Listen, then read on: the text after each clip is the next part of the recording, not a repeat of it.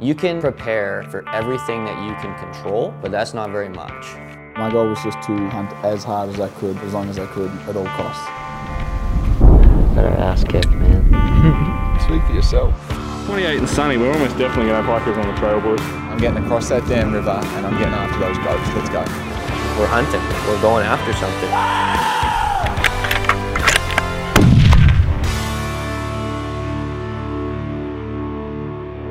Mics are hot. Mike's hot. How long have you been waiting to do that? Just came to me. Just came to you just then. Spontaneously. It's gonna be really loud. That's a good start. Well, I wish I wouldn't have opened my second one just to like have it Oh. ready so I didn't make noise. Yeah, bottle top would sound cooler too. yeah, exactly. yeah, that would. Uh, what episode number is this, Nico? Eleven.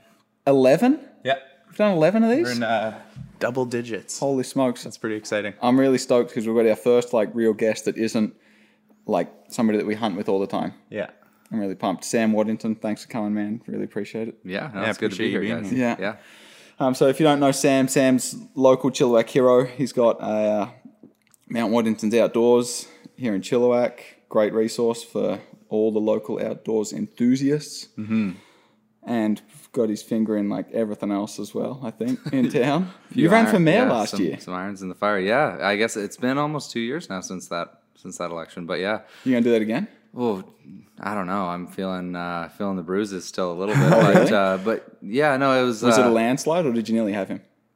No, it was it was really close. It was basically a three way tie uh, at the end. So yeah, it was like came within 300 votes from all. Well, technically there were five people in the race, kind of three proper front runners, and we were within 300 votes of each other on That is really tight. a bunch cast in a hundred thousand person city. So Wow. yeah, it was good. Dude, that's actually really cool. Yeah, it was intense. Is that something like you wanted to do? Like you like obviously you wanted. To, is that something you always wanted to do, or did it just sort of come to you at the time, or how'd that come up? Ah, no. I mean, I was just involved in the community in lots of different ways, you know, and, and I think eventually you kind of hit one of those moments, and people do in every aspect of life, right? But it's like, when do you step up and just do the thing that you think needs to be done? Because n- no one else seems to be doing it. And it's not like obviously that all governance in the city was bad, but there were certain things that I really wanted to see prioritized that weren't Yeah. being priori- prioritized. And like, you know, sometimes Why you just got to do stuff. and it was yeah, largely that's centered around like, you know, outdoor stuff and you know, building trails and advocating for uh, kind of what we all know exists out here, and and uh, yeah, share it a little bit. I love it, man. That's so like commendable. I Mm-hmm. Yeah, love that. That's, That's cool. awesome. Um, you were just saying before we hit record that COVID has been pretty damn good for business at the store.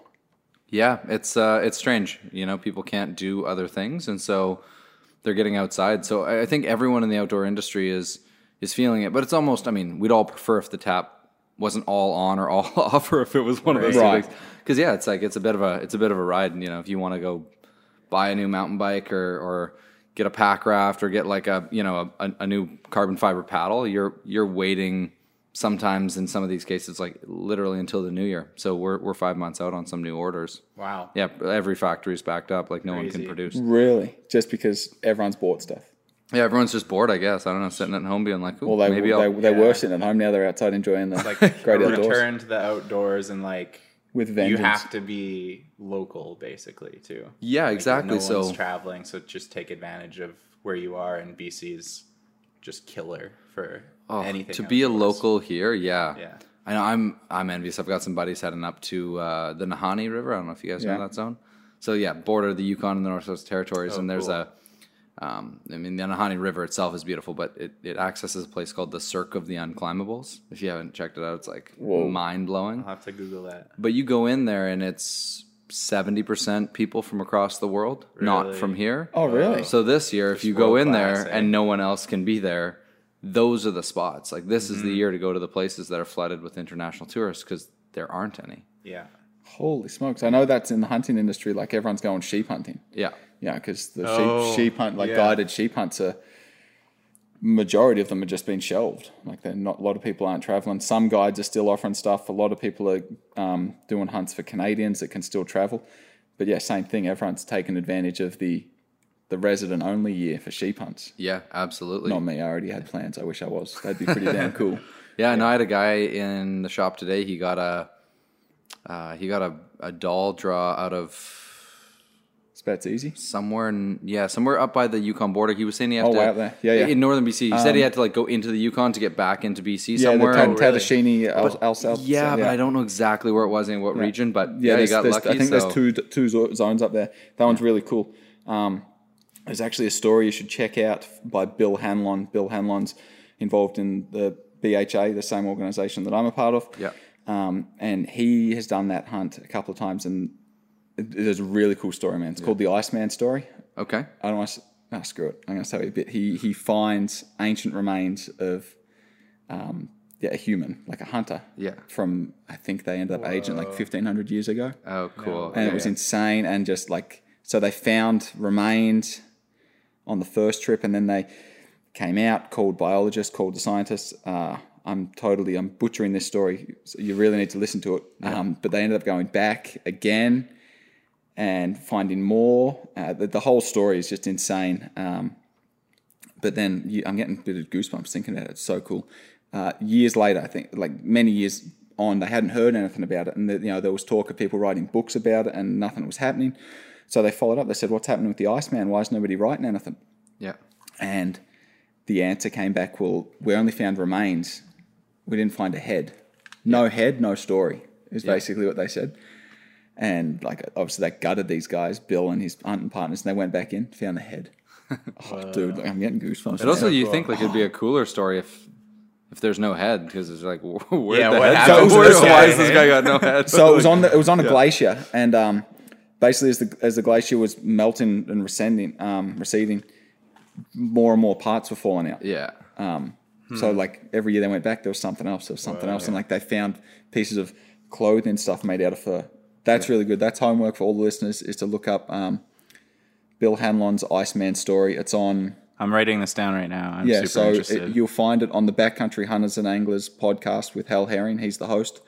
And then Bill Hanlon, it's called The Iceman Story. You got to listen to it. It's a wicked podcast. Okay, Sam, so check t- it out. tell me about tell me about the BHA a little bit because Yeah. I don't know anything about it other than like so my shop sells Alpacka rafts Right. and they have a BHA series and like Yes. part of like the like proceeds of this like couple of boats go back to that organization. But other than that, I know nothing about it.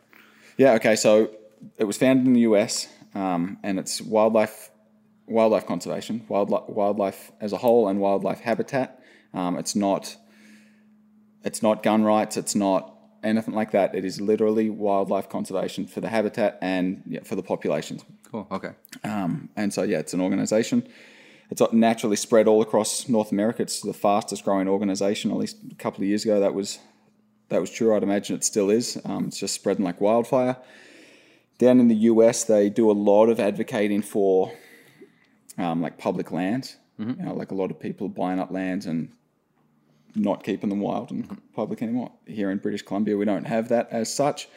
We have other things that are set to destroy lands, and yeah, so basically that's the there's a mission statement, and we we act within that mission statement to try and prevent things from happening or advocating for Cool. Okay. wi- yeah wildlife management in certain ways, and yeah, I guess uh, it's a short elevator speech on it.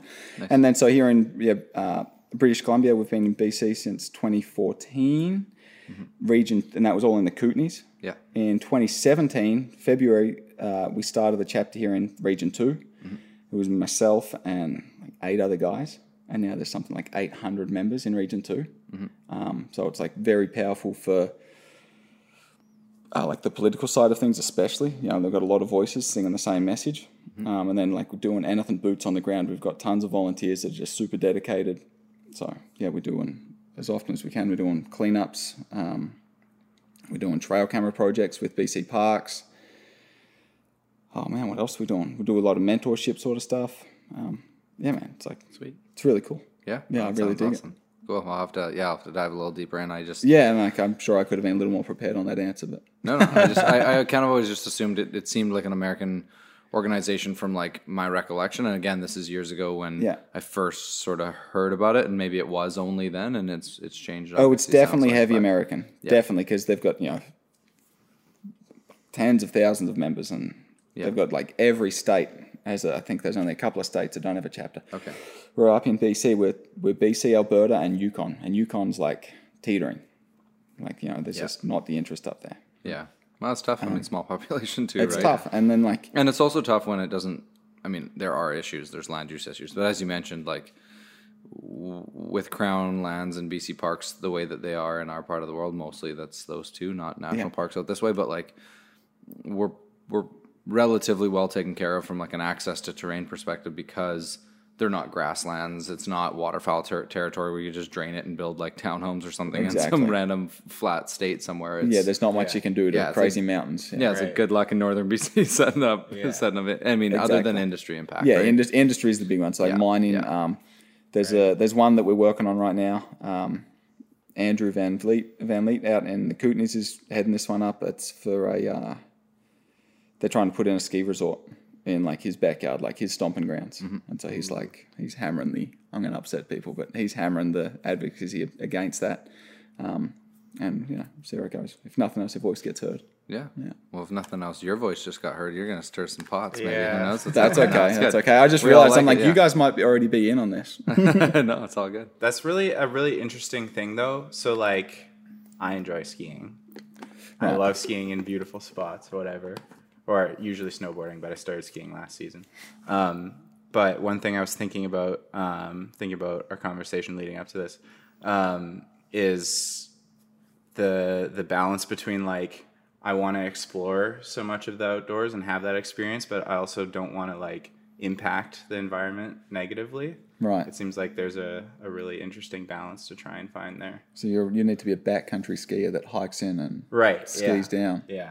Yeah. No, it's it's that ever present balance for sure. And you know, I kind of go back to that old adage though. It's like people don't um you know, people don't preserve what they don't love. They don't love what they don't know and they don't know what they haven't experienced, right? And so I I kind of believe that experiencing the outdoors at whatever level is like the single foundational step because you can't sure. you can't a smack people around with like save a spotted owl and they're like what's an owl what tree does it live in what is Right. what are you talking about why Yeah. it's one owl why wouldn't you have a thing and and, and it's when it, when you look at it on the flip side and you've you've gone through this whole process of realizing how incredible it is to be in an old growth forest like what that hmm. feels like when hmm. you're sitting amongst giants like that and you realize how small your little window in time is in that forest and they've been there for a thousand years or 800 Yeah. years or whatever that number Yeah. is right and and, and I, there's that perspective piece and i think that then people will fight to save places and um, and advocate for just a, a balance i mean humans are we're just pretty destructive right but Yeah, totally. but but anyone who hunts and anyone who spends time in the outdoors and especially especially hunters i would say just because you interact so closely with the other inhabitants of this Right. planet, you know, that kind of Mm-hmm. walk and move and that aren't living in our houses in cages or whatever. Mm-hmm. So you start seeing how other how other things can can find a, a bit of a balance and being in the train, that's not a problem. It's just like what your impact is in that train. That's that's the challenge, right? Right. Right. Yeah. I'm like so guilty of this in the worst way. I just um I guess I'm blinded by the experiences I have had in the bush. And I, anything that isn't that, and I this is a problem that I need to address. Anything that isn't to the quality of my experiences, equality is my definite like that's my word. I shouldn't use that. I think it's a lesser lesser version. You know what I mean? Like people that would enjoy, that enjoy, for example, someone says, "Oh yeah, I hike," or I might immediately go to them, "Oh yeah, what kind of backpack do you have? Like how long are you out there for? Seven days?" Yeah. And they oh, respond, like, and they like respond. they're not as intense. exactly, you're and this is terrible. Like I know this is bad on me. I'm kind of, I'm like, oh, you don't really hike. Like I hike, you you walk, but that's so not okay because yeah, as you exactly But I mean, but I, I've, I mean, I've been down that road before, and and and it is because, especially when you're just entering that world, it just seems like well, it's so unknowable. I can throw around whatever I want, and who would know the difference? Well, the thing is, some of us do. you know, we can like you can tell when somebody doesn't know their thing, but Right. but ultimately, though, you know. I've spent a lot of time guiding and, and I worked in the guiding industry in, in, in the hunting industry in Alaska for a bit and scuba, dive, uh, scuba diving in Egypt. I was guiding there, and then now I we we guide mountain trips and courses and stuff here.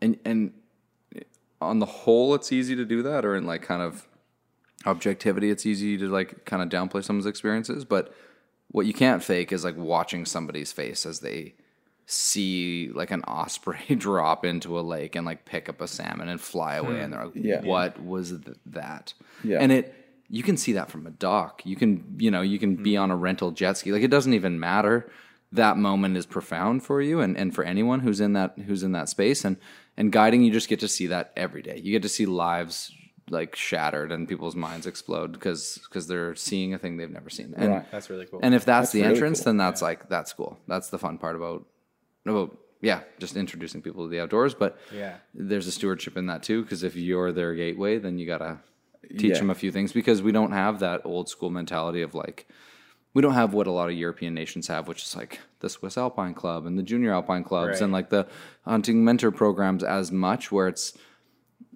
you know, there's a lot of people wandering out there, you know, in sweatpants and with firecrackers, and like it's just like they don't Yes. know how to be in a place responsibly and reasonably. Like, you know, I love having a good time. It doesn't matter. It doesn't always have to be about conservation, picking up nails and stuff. But but at the same time, you don't want to like just like leave this path of destruction through your ignorance either, right? totally.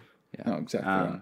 talking about those like moments where you see like people light up and like I don't know, yeah, finding finding like joy in nature. Was there anything like that that like initially got you stoked about like getting outside and and doing these kind of things, like getting into the backcountry, or was there any like particular activity that you first found passion in for that? Um, yeah, so I, I, I mean, I have to admit, like, for me at least, I feel like, and I, I hope lots of people feel this way, but like, I lived a pretty enchanted, you know, childhood, and and um, and and I think I had a lot of people take that time with me, and I watched them be patient. At the time, you're just like, of course, you're showing me the things that whatever, and then you realize now a little further down the road, it's like you were 55 or 60 and you took a 10 year old kid under your arm and took him out duck hunting or, or showed him how to do a thing like you didn't have to do that. Yeah. am i doing that now? Like you kind of have those like reflective pieces and and and i think that, that that's like kind of a charge to carry it on but but i had a lot of those those people. So there was that i think which was part of it. Um, but also for me i i just I think I was lucky enough to be immersed in the backcountry often enough um, that I saw a lot of people seeing it for the first time, and I mm. also so so it was always this piece of just it was never knowledge really. It was just sort of this like observation that you have, and then over time you start to put words to it and whatever. But Right. you see people change. Yeah. And you see like, well, if I'm gonna have a meaningful conversation with a friend, like we're gonna go for a walk in the, you know, in the woods or near the river or whatever, we're gonna like Yeah. sit next to a place or we're gonna be in the trees because you know that's where people seem to level out a little bit and where things seem mm-hmm. more profound and thoughtful and meaningful and all that stuff, right? So I don't know. I think for me, like it was more that, but yeah, I grew up. My family, my my parents quit their jobs and sold their businesses and um, bought a sailboat, and I grew up sailing down the west coast of North America and out amazing. across the Pacific That's Ocean to like the South Pacific Islands and Wow. Yeah, and I think I've also just been humbled by nature enough. It's like Yeah. we're on a tiny little 33 foot sailboat and 35 foot breaking swells, and you know, and you're just like maybe we die today. And when that happens, you're just a little bit in awe of how small you are in those places, you know, Right. because Mother Nature likes to toss her weight around a little bit. Yeah. Sometimes it's terrifying. Yeah. Yeah. Yeah, That makes so much sense that you have an outdoor store, knowing that's how you grew up. yeah, exactly, That's awesome. exactly. Um, how did how did the store come to be? I'm I've, Mm-hmm. I'm curious about that a little bit. Yeah, so um uh, like I was I was was going to go into um, medical science. That was like that was my field that I was kind of pursuing and by that I I mean that in a very like child na- naivety kind of way. Like I you know I took all the hard courses in high school and did all the things for that sure. like you know you like prep yourself. It's like AP chemistries and all the things you're like I'm going to go. And so got a bunch of scholarships and was looking at universities and um and I always knew that I would never go right away, though, right? Like I, I had to go travel, and this was my backpacking thing. And Mm-hmm. Right, yeah, I okay, traveled a lot with my family, but it wasn't my own kind of private whatever. So, you know, I went traveling, and and um, after high school, I traveled through.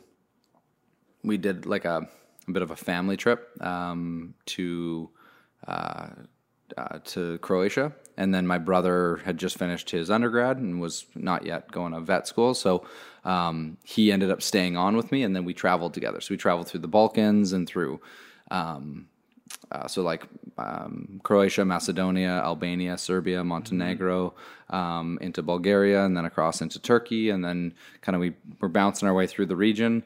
Um, Smokes, man, that's a What's, hell of what was the time frame on that? we were yeah we were on the road for I was on the road for almost a year. Okay. Yeah, and then Wow, I cool. we kind of like ended up I ended up bouncing down through the Middle East through Jordan and and Israel and and um, and down into Egypt. Um, but the problem is I had stopped in Israel, so Mm-hmm. the tends to be the the Middle Eastern countries in in that region. Um, a lot of the Arab nations don't allow you through their borders if you have an Israeli stamp in your passport. So Oh, really? yeah. So so, that kind I ended up by the time I was in Egypt and it was awesome and we had my brother and I had done some scuba diving and whatever and Yeah. he had to go back to school. Yeah. Um, And I wasn't ready to leave. I was like, oh, maybe I'll pick up and keep traveling again. But the problem was I would have to have bought a flight. so um, because I was landlocked, I couldn't go into any other land-based could country. you could get by plane, but they just wouldn't let yeah, exactly. Like so, even like people don't think about like North African countries as being predominantly um, Muslim, but they are, and a lot of those um, kind of Arab nations, it's a there's some solidarity in, in Yeah. not allowing that Israeli passport through their borders. Oh damn. So anyway, so, like Algeria, Sudan, like you can't you can't do it. So at the time, at least, I obviously haven't checked like, visa requirements lately. So like maybe you can go if you're listening to this and you want to go to the Middle East. Yeah. But some but um but yeah, so I was like, well, maybe I'll just stay in Egypt. So I got into scuba diving there, and as I was taking my dive master training and diving and guiding clients, um, I just fell in love with being around people and showing people something that was such an incredible piece. You pop your head underwater and you're in outer space. Yeah. It's awesome Whoa. yeah so so that was kind of that world and and it was incredible and um and then and then i came home and i um saw this place anew you know i, I spent a lot of time in chilliwack and i'd bounced in and out of here and not that i hadn't seen much of the world but you always see these places differently like why is nobody guiding here like there's hmm. not a single outfitter here there wasn't whatever Yeah. so my goal was like i'm gonna guide here right hmm. like i wanted to be a guide and take people out and whatever Yeah. but then there's no guiding agency. I was like, well, maybe I'll start a guiding agency. And I was like, well, you can't really have a guiding agency in a place that no one thinks is sweet yet. So why would you come and be guided through a place everyone's like, Chilliwack, isn't that where like they spread manure on the fields and I buy corn sometimes or whatever, right? Yeah. So it's like like a corn tour might have worked or something. But Yeah. so so you know, I kind of distilled it down to like, well, what in my experiences in mountain towns around the world and elsewhere, like when you're in these places, like what drives the industry? What's the hub of the community in the outdoor space? And it was always like the gear shop, right? The mountain shop, you could go and ask advice and pour through some maps and be like, hey, is there still snow in the Alpine or how's this mm-hmm. road or whatever, right? Yeah. Mm-hmm. And um, yeah, so kind of started at the foundation of the industry was kind of more the reasoning. Um, yeah, and now we've built up to the place where we, you know, um, we started guiding and we're actually, I don't know, in like a week maybe. I don't know. Our website comes up pretty quick. We're we're launching a new guiding school here, um, like proper mountain academy. So awesome. yeah, it's called Ascent Fraser Valley Guides and Mountain School. So I'm really Beauty. excited. Yeah, I hadn't told you guys about that till Wow. right now. So yeah, everyone awesome, everyone man. hears about it at the same time. But yeah, we're running like crevasse rescue, mountain skills training, Awesome. like um, entry level like mountaineering, rock climbing courses, Yeah. all the stuff. So you could swift water training, like all the things that you need to know for mountain mountain knowledge, and Oh um, yeah, and, and hopefully also guiding a lot of you know visitors through our train, both both experienced and non. Like the interesting piece, I always used to think like guiding's like this, like you know, whatever. It's like entry level people who can't do it on their own. Who like who you're guiding? Exactly. for? Yeah. Okay. But then there's also this whole cohort of people, and you know, I'm one of them. Like I'm a, I'm a scuba diving like guide. I'm an instructor, whatever. Yeah. And when I go to another place, I'm like, I don't want to spend three weeks wandering around trying to find the best reef, right? Like, Yeah. these people do this for a living. They know the best spots. Yeah. yeah. And if they, there. and especially if they know you're in the industry and like whatever, they'll like show you the, the sweet things. But Mm-hmm. we have a lot of that happening for mountain stuff here. Just Right, for- your experience a little bit. Yeah, so like alpine climbers who are like sponsored athletes coming from all over, and they just want to experience our place in Yeah. a in a way yeah. that's Sam, show me where to go. Show, Where's the Exactly. hardcore cool. stuff? yeah, exactly. And so that's that's cool, and and you get to kind of like That is really pop cool. people into your backcountry and be like, look how good this is. Like, why does nobody know about it yet? And I'm Yeah. kinda You've been like yeah. slowly creating the Chilliwack hype. Yeah, so it's it's like been yeah, it's been a mission, and you know, like you guys mentioned the we started the podcast off talking about my run for mayor, but like I spent four years on city council before that, and Mm-hmm. and and and our regional district, and like my push was, my push was, um, you know was was tourism and um, and economic development around the outdoor recreation industry. Yeah. And not because like I have a store, but it was because I had a store that I understood how vacuous this space was and how absolutely profound of a of an economic driver this can be. Yeah. And also, you know, just don't the the chances of you being more fit and and and preventing you know very preventable things from happening in your you know in your biology from not from inactivity and from bad diet and all these things like that mm-hmm. stuff goes away when you spend time in the outdoors and when you live an active lifestyle. And so it's this whole public policy wraparound right? And and so from a community health perspective in general economically socially environmentally i i thought that we needed to do this. And so kind of every avenue of my life I kind of push into that sphere and whatever hammer I happen to be holding that day, everything looks like a nail to me and Yeah. so starts banging great. around and so yeah. Anyway, it's it's been a yeah, it's been a passion project trying to get Chilliwack and the Fraser Valley and our insane backcountry sort of It is insane, man. into people's Yeah. collective psyche of saying like even if you're not out there, there's like this sense now in Chilliwack. There's like we live in a mountain town, right? Yeah, like we feel yeah. that. Everyone I like feel who- like yeah. yeah. For sure. And if you don't, you should look up. you should like you know just like look, Yeah, look up. upwards and It's it's, insane. People man. don't look up, man. No, No, not like, nearly like, enough. Um, physically they don't. Yeah. yeah. I, I grew up in Manitoba, so I feel like, especially just like every time I'm driving to Chilliwack, Mm-hmm. like when I was driving over here from Abbotsford, um, just looking at the, I always, Mount Slesse always really stands out to, out Mm-hmm. to me. And it's just like, man, it's just such a, such an amazing place. Yeah, the Fang. It's pretty burly Fang, spot. Yeah.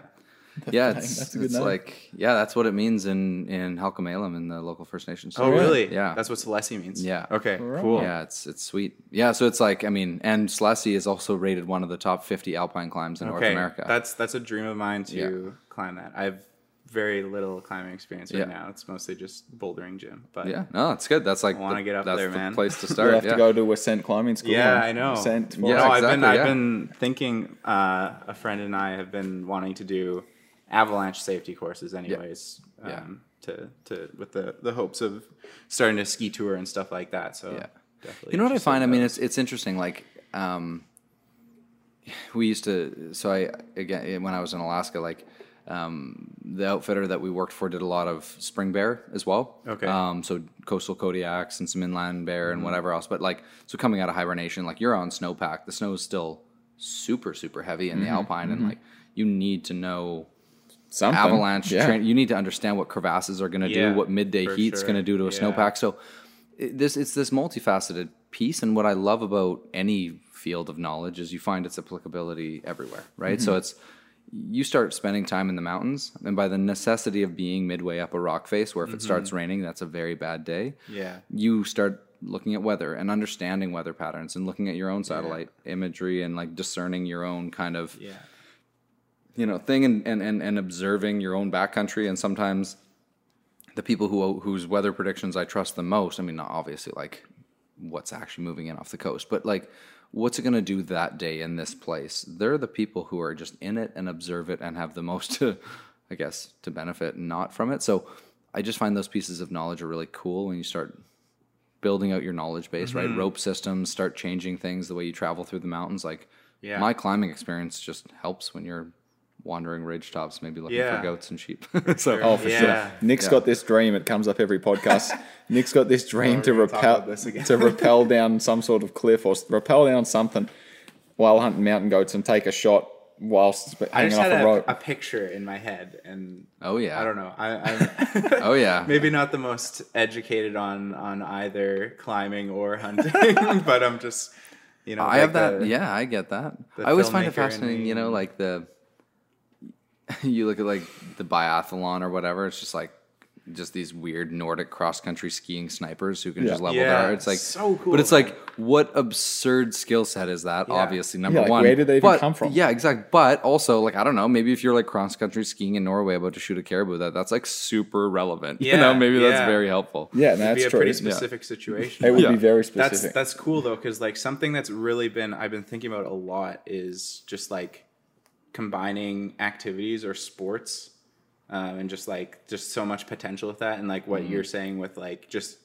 the backcountry in general how like there's so many different skill sets to learn and but that they'll all like benefit you when you're like doing any of those activities. Yeah, yeah, and I mean, the, there's that quiver mentality too, right? So, Right. you know, for us, we, um, um, so so in Alaska, one of the big challenges for hunting up there was was you, could land these little two seater bush planes, but like there's no in a lot of places there's really tough landings, right? So it's like huge big tundra tires, little bush plane, mm-hmm. high prop angle. You can land on a short little ridge line, mm-hmm. drop off two clients, but you, you can't even take off with those same two clients from that same ridge line. Like you have to have a different exit, Right, Because 'cause you you're not can, gonna you can up with the land, but you yeah. can't get up, right? Oh. And certainly That's not if you get anything, right? Right. And so um, you know, it's like gravel bar exits down in the valley, whatever. So we would drop clients off on these ridges and they'd hunt their way down through some, you know, low country looking for moose or whatever it was they were after and um, and then float their way out of these of these rivers, right? But then you look at people who actually have some swiftwater experience, you know, and, and they've got some swiftwater training, and now class three whitewater is not totally prohibitive. And you add in something unique, and, and this is what a lot of guys are, are up to now is like, you know, a little, like, little lightweight exit of some kind or, a, mm-hmm. or an e-bike into non-motorized Yeah, zones or like whatever those little weird like your your mountain bike experience now plays into your ability to access a zone no one else can get into. And you know there, there's some of those things have been relevant with like horseback and some of these other pieces but those are the classic skill sets we, we Yeah. see as being applicable. Yeah. but it's like your ability to handle class three whitewater and understand swiftwater as an exit strategy on a moose hunt is that relevant yeah it is when Yeah, you're the only guy able to dialed. hunt Yeah. in certain areas in bc at least like our rivers are burly and a lot of times no one looks at that as a how you know our indigenous Yeah. populations have always looked at that which is like that's a highway Yeah. if you Yeah, know if, right. you, if you Yeah, know how to yeah. drive on it right like that's the easiest way out you just sit there and it'll take you where you need to where you need to go and so so you know acquiring the tools to be able to do that kind of stuff like that's like whatever and what as one example but whatever those tools are to be able to traverse into big terrain and go sheep hunting and not just have to Yeah. stay in the low country it's definitely easier. And there's like once you have those skill sets, there's just seems like so much possibility for like creativity and mm, mm-hmm. and, and stuff like that. Combining those, yeah and then worst sets, so case that scenario really excites me. yeah. You don't get anything it's like worst case scenario right? Yeah, and you had this amazing experience because Yeah. you're like i was in the mountains and i rafted and i did this thing and it was chaos like whatever it doesn't matter if we saw a game or not i mean that's always a bonus Oh, yeah. but yeah. There's always an experience there, and that's that's Yeah. valuable for yeah sure. yeah for sure How much? You still hunt now? I do, yeah. It's been a this last couple of years. It's been it's been a ride. Last year, um, yeah, last two years not really much at all, um, because two years ago was the election in the fall, right? And so yeah. I was campaigning from early summer right That's through to probably the a busy election. and- time. yeah, in Probably not too November and whatever. time, so it was like the whole season and whatever. Yeah. But yeah, How? What's uh? Like, do you keep that hush hush in the store? Yeah, no, it's an interesting question. I mean, it depends. It depends on the customer. I think I think Chilliwack's an interesting place. Again, we are developing a culture here that is unique. Do Yeah. we have people who are very against hunting in Chilliwack? Probably, right? Oh, for sure. But we're also a little bit more of a rural community that where I think that more people are exposed exposed to hunting than most other cities of 100,000 people in Yeah. Canada, probably even. Um, and on top of that as well, um, yeah, I think I think because of the agricultural background, like animals and firearms and that kind of stuff is not totally taboo. Um, but yeah, it is it is a challenge. You know, we um, and that's that's why we try to like we try to and we, we look to, to certain brands. It's it's interesting. Um, you know, Patagonia, for instance, everyone views as like the environmental brand, and Yes. and as do I, right? But also, Yvon Chouinard is like a very avid angler, and he's a you know and- hunter. Exactly. Yeah. So so this is the interesting piece, right? Like y- you, in my view, and any it's tough because there are so many rednecks with guns who like to shoot things, and it's such a bad name. And it's Yeah. beyond just like, hey, there's a few bad apples. No, there's a ton of bad Yeah. apples. We cleaned guns- up after them all last weekend. We cleaned up Yeah. 30 contractor bags of shotgun shells exactly and hope. exactly because because shooting guns is super fun right so so like and so it just brings out the worst in people and like none of that's good but hunters and i'm not saying like the casual hunters and certainly not the roadside hunters um, which like i've done my fair share of like Oh, driving sure. around in a truck obviously right but but But it is very different when you spend time out there in the backcountry and mm-hmm. you see these beautiful places and if you shoot an animal in in the backcountry and you're confident in many things and it takes this multitude for me to be comfortable with it you trust that like the government that's issuing those permits understands the health of the populations that they're issuing permits for. Mm-hmm. So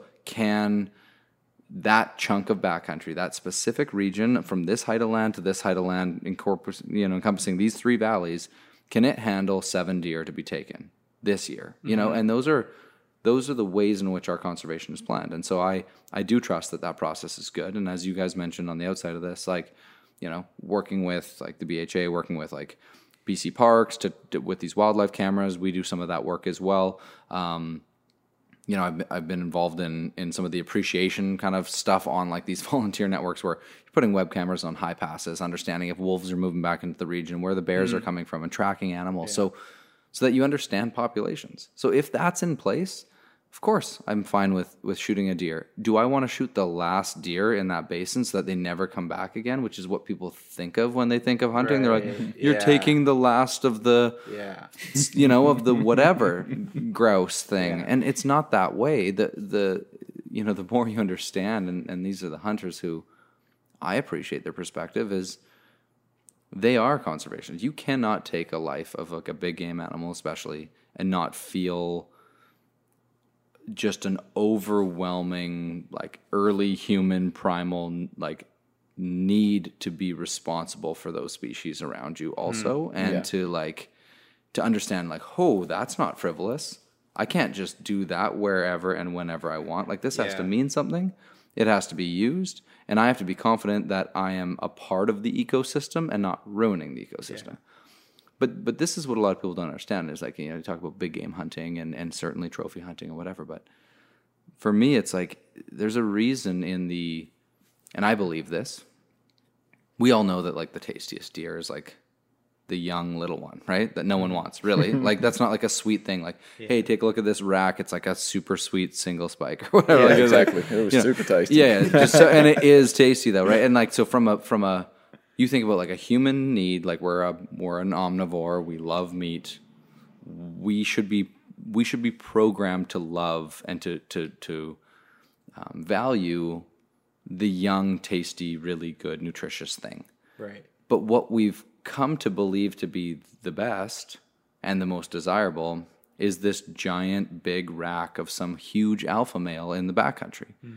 And I believe, and I, I'm sure there's a body of science around this, but, and I'd love to dive deeper into it, but I believe that there's something in the mentality of people that is directly tied to an ecological need that we have we knew our place in an ecosystem well enough to have developed like an actual instinctual desire to shoot this giant big alpha male or to, with a bow and arrow or trap it with a whatever but mm. from early humans through to today we want this giant big thing because when you take that out of an ecosystem that leaves room for that where that one buck existed, that one deer existed, taking over this huge part of this ecosystem. Now five young bucks can thrive in that same ecosystem because they don't mm. have the same territory. They don't dominate as much terrain. They don't command as much presence. They don't have as much singular authority. Yeah. And you you create room in an ecosystem. And I think as an apex predator, which is what humans are,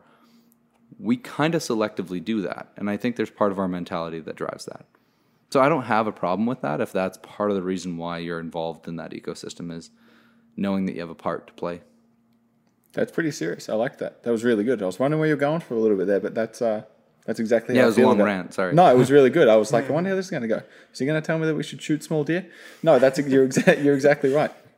Yeah. Um, I shoot a couple small deer every now and then. Tasty. Not a bad choice. Yeah, no, I mean, you said it. I really can't say it better than you just did. Um, yeah, it's not that it's obviously at face value. It's the antlers, it's the horns. It's that's at face value, and that's what it is, Sure. and that is what you mount. Yeah. But yeah, exactly. You said there's so much more behind it. In that, yeah, it's the mature animal. Um, it's it's holding up the ecosystem, uh, holding up yeah that that that group of animals. Um, and if you've done it correctly, it's past its breeding prime. Um, Yeah. and if we're really in it for the meat, it's got more meat. Yeah. Right. Yeah. Yeah, it is a bigger. Yeah, it's cool that that natural desire does line Yeah. up with like what's beneficial for that. But I, but I think way. it's because of that. Yeah. Yeah. Like I think that we, I think that we knew. Yeah, we're I mean we're an apex, but we're not a scavenger. We don't need the sick ones, right? yeah. Like we were like we take whatever we want. That's yeah. why we're humans. We dominated the whole earth from mm-hmm. every other species that was out there, right? Like I truly believe that we've found a place as a as a responsible apex predator that plays a role in the ecosystems. Now, have we done horrible destruction for sure? Mm-hmm. But we've done destruction passively. You know, like we've like destroyed ecosystems by being like, but there's a mine that we need or whatever. But Right, but in the actual intent of the singular thing that we do, hunting is an example of that. Like you have to make the choice to pull that trigger, and do you want to do that? That desire, that like drive, I think that's woven into the fabric of who we are. Interesting. But That's that's a really cool way of thinking about it. That like totally a is. That's got me a little bit, uh, a little bit stumped. I really like it. Yeah. That's really good. Um, what is um, I, I'm going back to hunting within the store. yeah, yeah, What's- yeah. I kind of jumped off. that. Sorry, I didn't. No, mean no, to. no, no, no, no. Not Totally. No, I mean, that was a wicked it. tangent. It's left me a little bit speechless. I need to. I got. to I got to jump ship so I can just process for a, a few moments. Um, yeah, back to in store. Like, it,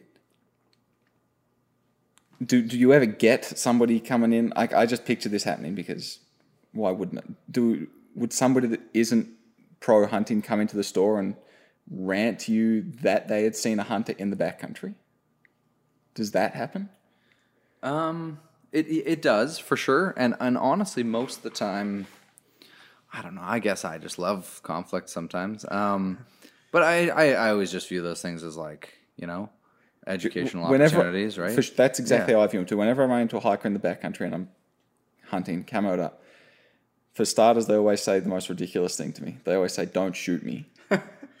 like that's not what I was planning on doing, but Yeah. I'm glad we. I'm glad you have requested I don't because it could. If it came up, I'm glad not to know where you stand on it. Um, yeah, I just I just always wonder like, what do they?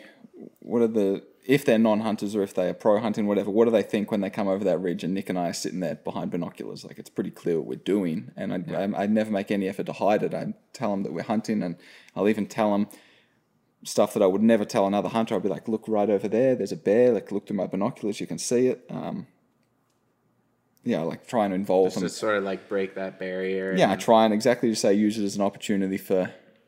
But I always wonder, like, do they stand in front of me and humor me, and then walk over there and they're like, "Oh my god, I'm calling the police." Yeah, I mean, I, I, I, I, yeah, I, think people do, and, and again, I, we, we often, we often are so unaware of what makes other people tick, and also, mm-hmm. you know, what what is responsible and what's not, and, and image is super deceiving because I get it, the fa- like.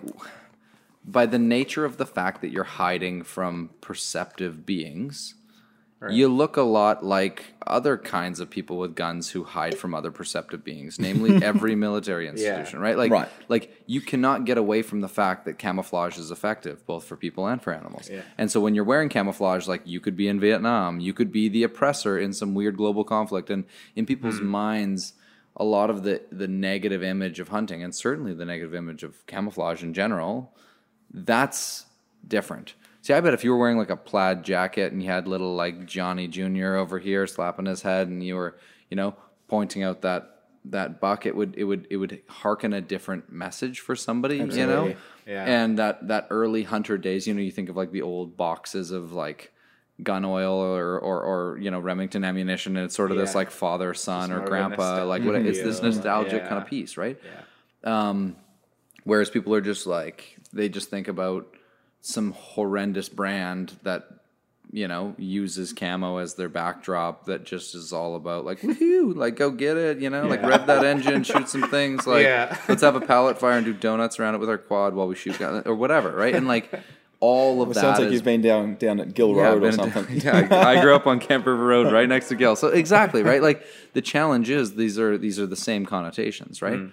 But almost every hunter that I know, like the the actual hunters, the average gun owner, different perhaps, but the average hunter, is some of the most knowledgeable conservation minded people that I know, and they know their place in the ecosystem. And also, you know, I, I always take the opportunity to say, look, like, yes, it can be done poorly, but being an outdoor recreationalist can also be done poorly. Right, Right. exactly In every way, right? Like you can be a really bad hiker. You go on Right. the Elk Mountain Trail, for instance, one of our most popular trails, Yeah. and there is like Kleenex, like tissue, Yeah.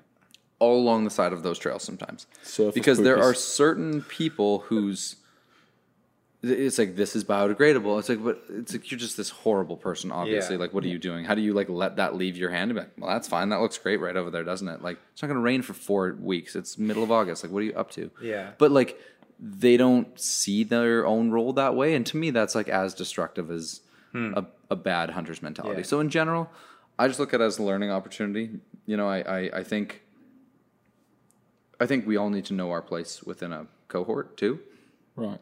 And my place is that I think it would be tough for most people in Chilliwack who know me and know our store to think that I'm anything other than you know, I've manifested and I've I've I've tried to be true to the fact that I'm like a, a recreation lover, I'm a conservationist. I've done a lot of things. I put my mouth my my money where my mouth is on like making the environmental space better in, Right. in our community mm-hmm. and, and in our backcountry. And I also hunt.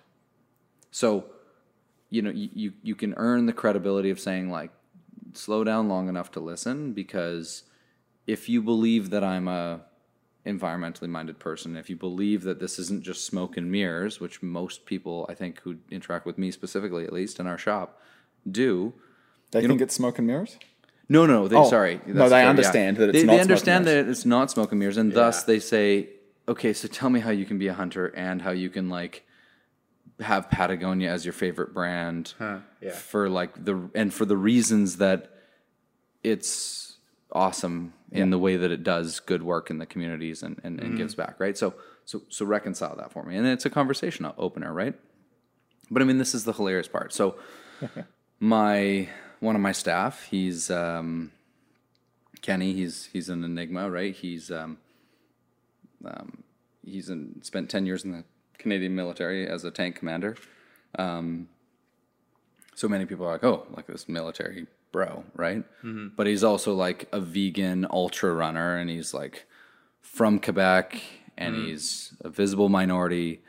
And the conversations that stem from just what that person is, as like, we don't know how to define you. What are you? You know, it's like, no, I'm like patriotic, and like, yes, I'm, you know, I like spent ten years in the military in like an armored division, and you just think of some jarhead wanting to like launch tank rounds into some village somewhere. It's like, no, like my deployments are peacekeeping missions in Ukraine, or like whatever it is, and you Yeah. you watch people come to terms with the fact that they just made a whole bunch of super ignorant stereotypes, and you see them sort of melt sometimes. You're like, well, okay, I, yeah, this makes sense. cool. I- like I just, Yeah.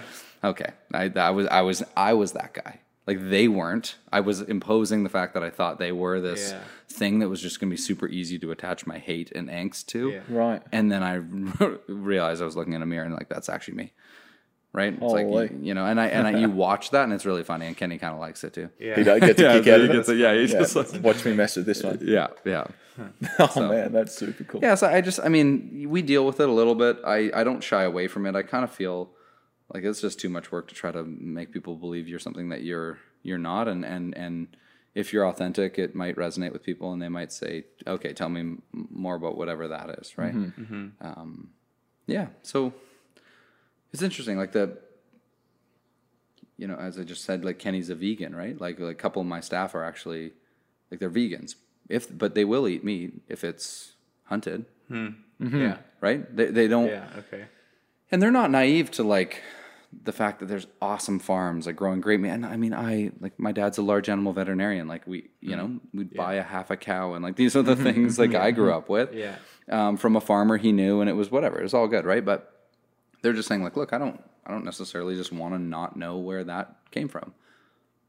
But again, if you can trust that like conservation was done well, that the populations are managed well, that all these things came together to the place where I could trust that that deer isn't like me eating the last of a species, you know, then I'm then this is a phenomenal thing. And if it truly is sustainable, then that's great. And, and here's the thing any hunter knows that if everyone did it, it wouldn't be sustainable. Exactly. The beautiful part is if everyone right now wanted to be in this room having this podcast with us, it wouldn't be sustainable. Or drive down any stretch of road in the world or make any singular choice on earth, be Yeah. up at the same time. Like the world would not work. Yeah. We'd throw this thing off orbit if we all wanted to be in the same place at the same time. But, Exactly. So so you can't all do anything. Yeah. Which is all the more reason why some people can do certain things. And it's different than being naive as to like this argument of just saying like, well, not everyone can hunt because there's not enough animals. Like, cool, yeah, there's not. Yeah. And I recognize that. And when everyone starts hunting, I'll stop. Mm-hmm. And there's like different types of activism to apply yourself to. Yeah, in the sure. Same way. Yeah. Yeah. I don't know. Maybe That's I'll cool. start eating like crickets or something. I don't know. Whatever that, whatever that next thing is. You just- Hey, you eat your rabbit yet? No, Sorry, it's in the freezer. jumped off the. I gotta. I'll throw it in the slow cooker. Nick did some point. wild harvesting last week. oh, nice. Yeah. I thought you said, did you eat your rabbit yet? Like you had a rabbit. Like that I'm died. raising a rabbit. to Yeah, eat. exactly. You had a rabbit that died, No. and now you like feel No. like you he need was going to to do eat a it. pig, but didn't have the room. Yeah, just a rabbit. No, not yet. you better get onto I that. I gotta figure out a good way to cook it up. You said slow cooker, right? Absolutely. Okay, Yeah, you can do that's what I'm gonna do. Yeah. Bust I, the I do crock like uh, we used to trap. I spent like that that fall in Alaska. We guided. I was only up there for one season, and we did it so that we could trap for the winter, Right. So Mm. off grid. So we actually did it for free. I mean, I'm a U.S. citizen as well, dual citizen, but so I could have worked up there, but my partner couldn't have. So we did it under the table, so that we could trap. And so we trapped a lot of like we're trapping other things, mostly like beavers and Right. Other stuff. But um, we used to trap snowshoe hare and red wine marinade, little like betta couscous. Can't go too wrong. Oh man, that's pretty tasty. You better get that recipe. Yeah, no Uh huh. Yeah. that sounds. Did pretty you do good. any guiding in BC? Hunting wise? Yeah. No. No, just mountain guiding. So how often are you taking mount uh, guide people out in the mountains guiding? Well, COVID's kind of put a little kibosh on that. Yeah. A little bit slow. What is it because of the regulations, or is it because you're not getting the bookings? Actually, n- n- well, kind of the former, I suppose, a little bit. Um, we have a lot of desire, a lot of demand, but the problem the problem with our trips is so we're, we're willing to run courses, you know, and things where it's like a little more honed in, and and a lot of people can get to their place how they need to on their own. But what I'm not willing to do is if I put a trip out there that's just like, hey, here's a guided hike here. And again, our volume is in a little bit more entry level stuff. And as anyone who lives in the Fraser Valley knows, our backcountry roads are horrendous sometimes. So there's a lot of people who who've made really good choices and they've tried to limit their environmental impact and they drive small cars and they try to have only one vehicle or whatever, but you're not getting a Prius up to the backside of like Mount Cheam or something, Yeah. right? So so we provide that to a lot of people Right. as much as we do backcountry knowledge First Nations, like history of an area and flora and fauna, all the things. We also just provide like the actual wheels that are high enough off the ground to get up a road. You guys do that? You just shuttle people up mm-hmm. that are not guided. no, but but on But a guided part of being trip, on guided trip, you are getting them up there. Yeah, so on a guided trip, our average guided trip, like we'll have people from like Seattle and Kelowna and Port Coquitlam Really? and Whistler and Vancouver. Like it's like just a COVID hotbox in that van. You don't want to do that, right? So, so I'm willing to take like a. We have corporate groups. We're doing a lot of private bookings right now. So like you and all your work colleagues. Yeah, people are working together. Yeah, you're already. Touching things and sense, eh? swapping Yeah. pens and in a boardroom together and whatever. Like if you want to be in my vehicle together, that's fine. Yeah. I'm just not gonna bring people from across the region and throw them in a vehicle for an hour Yeah, together, that right? seems Right. responsible. yeah, I'm, so- I'm taking off this weekend so for there's a uh, yeah guiding weekend. Sweet, yeah. Um, and we're taking new new people, new backpack hunters out to Yeah. the bush. Yeah. Um, Dylan. yeah, yeah. nice. And yeah, we've, we've had to run into that. We're like, well, how the hell are we going to do this with COVID? Yeah, So yeah, everyone's driving. Everyone's Yeah. driving themselves. Um, if we have to do like the final like shuttle, just like all windows down all and or someone's uh, in the back of a truck somewhere. Be, yeah, or- it's going to be a little bit of a redneck carnival. Windows down, and I think uh, we- we're all going to with face masks, whatever whatever they're worth. just a bunch of people in camo with face masks with the I know. windows down, looking like a backcountry militia. I know, in like my black be a 4Runner, funny just like yeah. scooting through. I know it's not going to look good. just um, all lights at shifty. night. Yeah. So I know, right now that I say it out loud, it sounds kind of ridiculous. but um, yeah, it was interesting to try and um, we got like the official email went out today with what the protocol for the trip was going to be. Um, how effective, not effective, but how possible it's going to be, I'm Yeah. kind of not sure. I don't know how well, how well we're going to implement two meters distance between people at all times. I'm not going to be able to teach someone how to use a compass from two meters away. I'm not going to be able to show someone knots from two meters away. Yeah. So Yeah. Yeah. it'll it's be, a- it's going to be interesting. It's definitely a challenge. I mean, like the reality too is though that like n- no one's naive enough to say that like we don't have some exposure to the people around us. Mm-hmm. But it's like you shouldn't probably like line up a hundred people and show each of them how to use a compass one after another, right? No. But if you guys are all out in the backcountry together and you just are like a little little hot box together and and and you're confident that you're not ill before that moment and afterwards you spend a little bit of cautionary time to try to make sure you like don't expose the rest of the world to whatever you just did. I don't think that's a big deal, and that's kind of how we're running our mountain courses. Like you can't belay somebody or be on a rope system with them. Like you're Yeah. you're connected with a piece of fabric that you're both touching, right? Like, right, right, right. So yeah. same idea. Yeah, I think it just Um, really comes down to like individual responsibility, and like you're saying, if like yeah, you just know if you're feeling symptoms or something like that. So That was the yeah, that was in that email too. Like if you have any symptoms, like this is not a big deal. Full refund. It was it was pretty well done actually. yeah, Yeah. Um, oh, that's good. yeah, I'm fired up for that one though. I've been trying to get in Yeah, shape. that'll be sweet. Yeah, Yeah, I'm You guys off- are huffing some some boats in there, aren't you? no, no, no. That's oh I No, no, not. not that one. No, he's got something in the works for. oh, because I was gonna say that's a different. he's got something in the voyage works for September, August, or something Ah, like that. No, this is just um. This is me, Dylan, and Rob, and um, you know Rob Wilson. Yeah, yeah. Wilson. Yeah, yeah, he's a good dude, obviously. Um, yeah. See, Rob's Rob's like me. You know, he's like foot in one in in different camps. yeah, he's everywhere. That guy's He's, in well, he's a BC Parks, Yeah. you know, like area Cool. director, right? Like it's like Yeah. it's what you picture to be like the like, you know, calling in bluebirds or whatever that stereotypical image would be, right? Like Yeah. he, he's he's the guy who you f- feel like is a conservationist through and through, hence why he's doing what he's doing, and he is, yeah, but he's also a hunter. he's also one of the most hardcore hunters I know. Yeah. Yeah. And he teaches people and he's growing growing what's, you know, possible and, and, and getting new people stoked about it and all that stuff, right? I mean, the reality too is that even though there's a lot of people hunting, hunting is also in many ways shrinking. You know, Yeah. like right. I've been to places where everyone is a hunter. Like this is like it'd be like saying like I'm a farmer or I'm a whatever. It's like if by that you mean that I grow food cuz everyone does cuz it's like how you eat in your family, then yes, I'm a farmer, right? But hmm. so being a hunter now is like a recreation behavior. It's not mm-hmm. like this is how I f- Yeah. feed my family, right? And I think in many parts of the world that's still like being a hunter is being a provider in, in, in every way. Yeah, we're here in North America where we, it's not a necessity; it's a lifestyle choice. Yeah. Yeah, Yeah. one hundred percent. Yeah. So in that way, I think that type of, I mean, the, the number of people I know though who, and this is like the thing in Alaska, like these guys, like they live off grid, flying heavy stuff in, like on like little bush, like into these villages. Bush, Alaska, so many people live off grid, right? And, and and rural rural BC can be that way too, and it's expensive to buy things at the grocery store, and um, people, especially if you live a basic lifestyle and you maybe don't have high expenses, but you also don't have a high income you're going to live a very different lifestyle if you don't fill your freezer with, you know, some ducks and a, a moose or a couple deer every year, right? And and that's very much a part of what enables you to live a a good, healthy lifestyle and provide good meals to your family is like Yeah. the fact that you you you shoot an animal like. Yeah. Like there's a lot of people who live in rural BC where that's like very much a part of the formula, They the must do it. financial Yeah. annual formula. We, we right? do it by choice. Like we don't buy meat, but that's by choice. If Yeah. shit hit the fan, I can go buy a steak. But yeah, you're right because a lot of these people can't. Yeah, and it's Oh. cool that there's still Those yeah, places still like exist. even in BC. Um, yeah, where it's like that.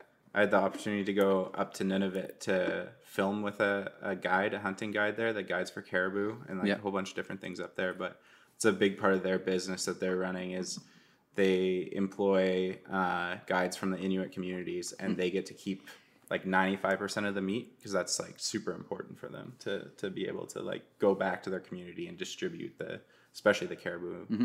uh, which has like been a part of their like diet for generations so that's, When when you were up there cool. and they did they take down a caribou when you were up there? yes They did. So does the community come out and like do the butchering? No, Or- so or does the, the, guides the guides sort it out All the guides will butcher it and everything, and then the the the outfit pays for it to be flown back to their community of Bathurst Inlet.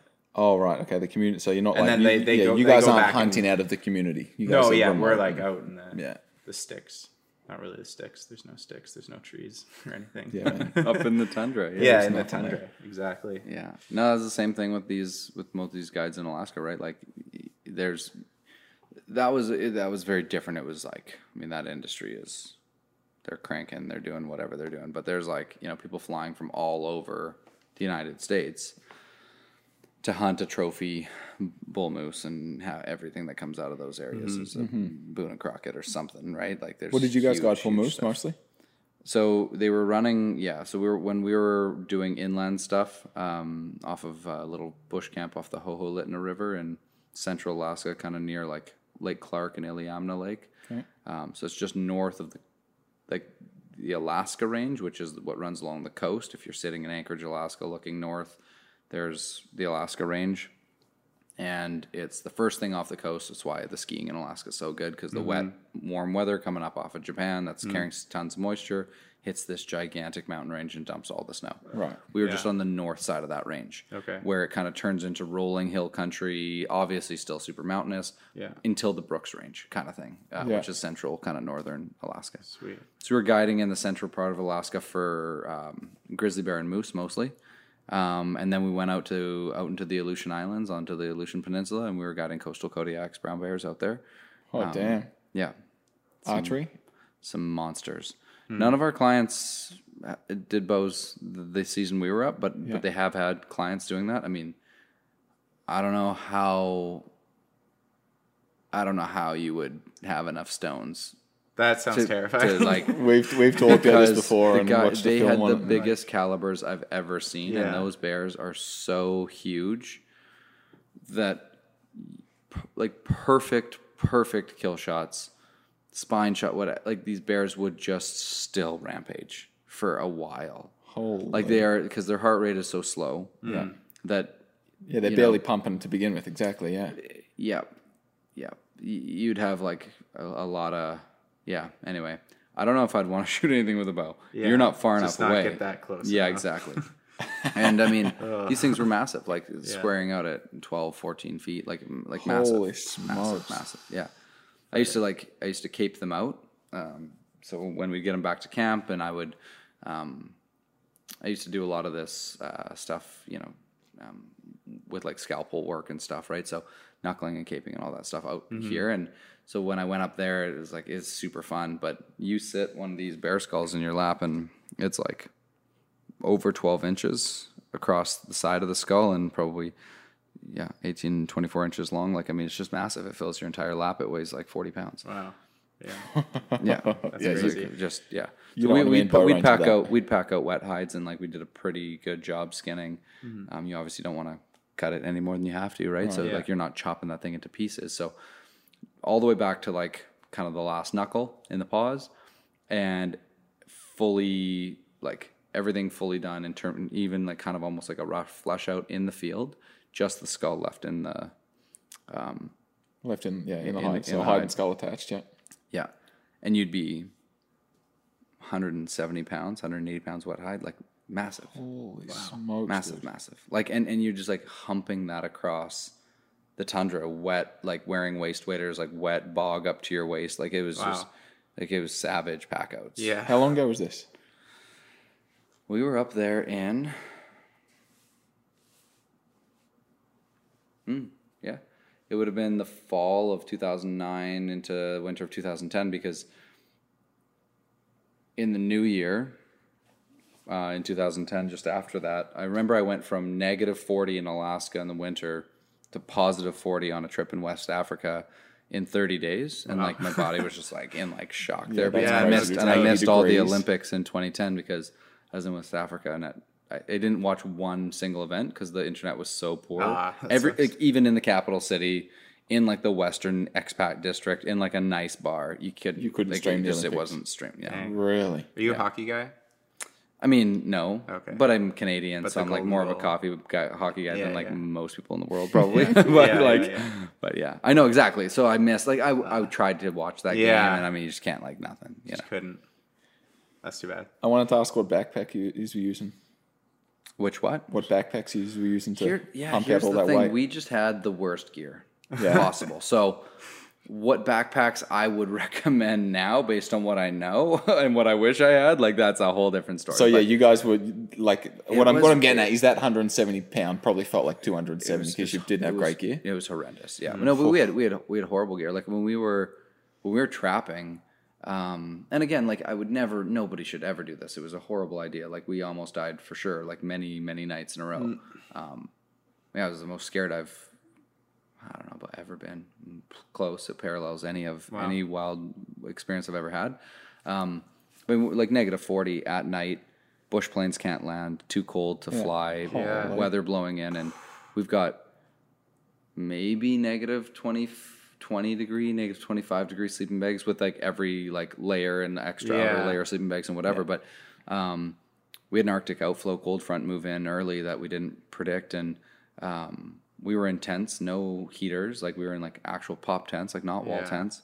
Um, you know, almost freezing to death at night. Like we were wearing like leather boots, like not insulated winter stuff. Like I mean, we were just like, it was close. That's it was, scary, it was super close. Yeah, my, my brother-in-law punched through because we were trapping. We were trapping, and so you use the waterways as your highways, the frozen rivers and Yeah. frozen creeks and stuff. But the rivers still are flowing hard enough that um, that they shift. So like it'll build up, build up, build up pressure, and then shatter the ice, Oh, okay. surface flood an area, and then refreeze. Right. So you always have like a hatchet or an axe, and you're testing the ice as you're crossing it because it might have refrozen from that night before, and it was Mm-hmm. always like these constantly shifting ice flows across like raging rivers. Where if you punch through, Gone. you're not Yeah, popping up because it's a sheet of ice, everything downstream for probably kilometers or whatever, Yeah. right? So, so that's not an option. And anyway, we were we were on these beaver ponds and just assuming it's like rock solid, right? You're just assuming it's totally good, and um, because it's negative 25 out or whatever, right? right, And you're right. wandering around, you're like, this is ice. Obviously, it's frozen. um, but it's not. The beavers move around a lot uh, in these ponds, and also because of the fact that they live in them, and because of the biomass from them eating and like having all the stuff, like it's just churning, right? It's Yeah. like this organic hotbed, and we punched through, and um, and then kind of like ended up having to get back to camp and carrying on with our day, whatever. So you, your brother went into the water. Yeah, my brother-in-law now. Yeah, Dan. Yeah, so he went into the water up Like to his bad? waist and Oh, um, pulled him out. And anyway, we got to shore and kind of like full reset. It was a whole whole scene. And um, whole anyway, he yeah he got really really bad frostbite. Like we um, we kept like a kind of like a liter of whiskey because this is like over the next like week or so or whatever as um, his foot turned black and then started blistering and we thought in it we thought it was going gangrenous and, and we couldn't get an airlift out because we didn't have any radio communication at that point. point and so you know i had scalpels and, and sterile sutures and all these things and we thought we were going to have to amputate his toes and like Wow. we were like cleaning his feet and then smelling them every night to try to like figure out when they were going like you know south of Yeah. cheese and we'd have to start cutting That's them off and so insane. Yeah, and so we had enough whiskey to like get him drunk enough that he hopefully wouldn't feel it too bad because we don't have any other painkillers of like that order, and then sterilize it and cut his toes off was like the plan. Yeah, so it was like a wild. It was a wild. That time. was a plan. it didn't happen. no, that was his like a full toes? plan. Didn't happen. We Oh, thank finally, God. Oh. finally, yeah. But he still has like he still has no feeling in you know his Yeah. Really? toes. And like, yeah, Wow. oh yeah. Holy smokes! That's crazy. Gentlemen, I'm gonna jump. Give me one sec. Keep the conversation going. yeah, go. I'm just Yeah, gonna yeah, like go use the washroom. yeah, man, absolutely. Okay, give me a hot Man, minute. that Sam Waddington drinks a lot of beer, right? He's got to pee a lot. Nah, I, I'll have to hop out pretty soon here too. Oh, your your teeth are floating. a All you'll have to wait. We only got one bathroom here. Yeah. Um, man, like I think that happens more than you think. That people get uh, People have to cut their toes off. not that people have to cut their toes off, but people just get out of their depth with gear. What do you mean? Oh, like they're they just don't have the right stuff with them. Yeah, they're just pushing their gear way too far. Okay. Like, yeah, they haven't using the wrong stuff for the wrong application. Okay. Yeah. I hope I'm not. And and usually, like if you're lucky, you have the opportunity to learn from someone else. If you're like if you don't have someone like really mentoring you, then you're Yeah. kind of learning by mistakes. yeah, like I think, I, like I don't, and- I would hope that everybody doesn't learn from a. I hope that everybody doesn't learn that their gear sucks in a same situation that Sam did, where like we might have to cut off toes. yeah, Yeah, I would hope that no, it- that's no good. I'd hope that it would be like a much more mild, um, like, okay, I've got to hike back to the truck wet. yeah. But if you, it's, but it's totally true. But like, I just yeah, we people should not do what we did.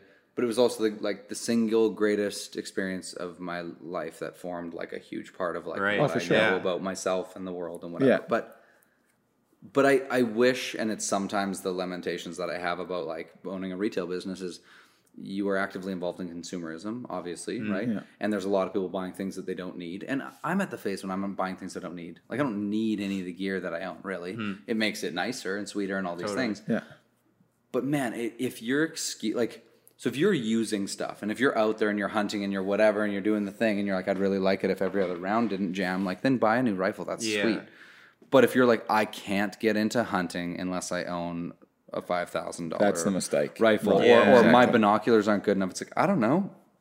Open sight, I, like Yeah. it, like yeah, you got to get closer, but it's still not bow hunt. Like figure it out. You know Mm-hmm. what I mean? Like it should never be the excuse. yeah, That's my take. It's but like- also sometimes it's safety. So there's that. take. Yeah. knowing what's 100%. what's actually crucial, and then what you're just like creating like an unnecessary mental barrier for yourself with. Yeah, oh, and we love like we've just created this like lovely just bubble barrier wrap around each person. Like there's just Yeah. zero consequence to any action that anyone takes. Mostly, like even like even in the most extreme conditions, very few people are like I.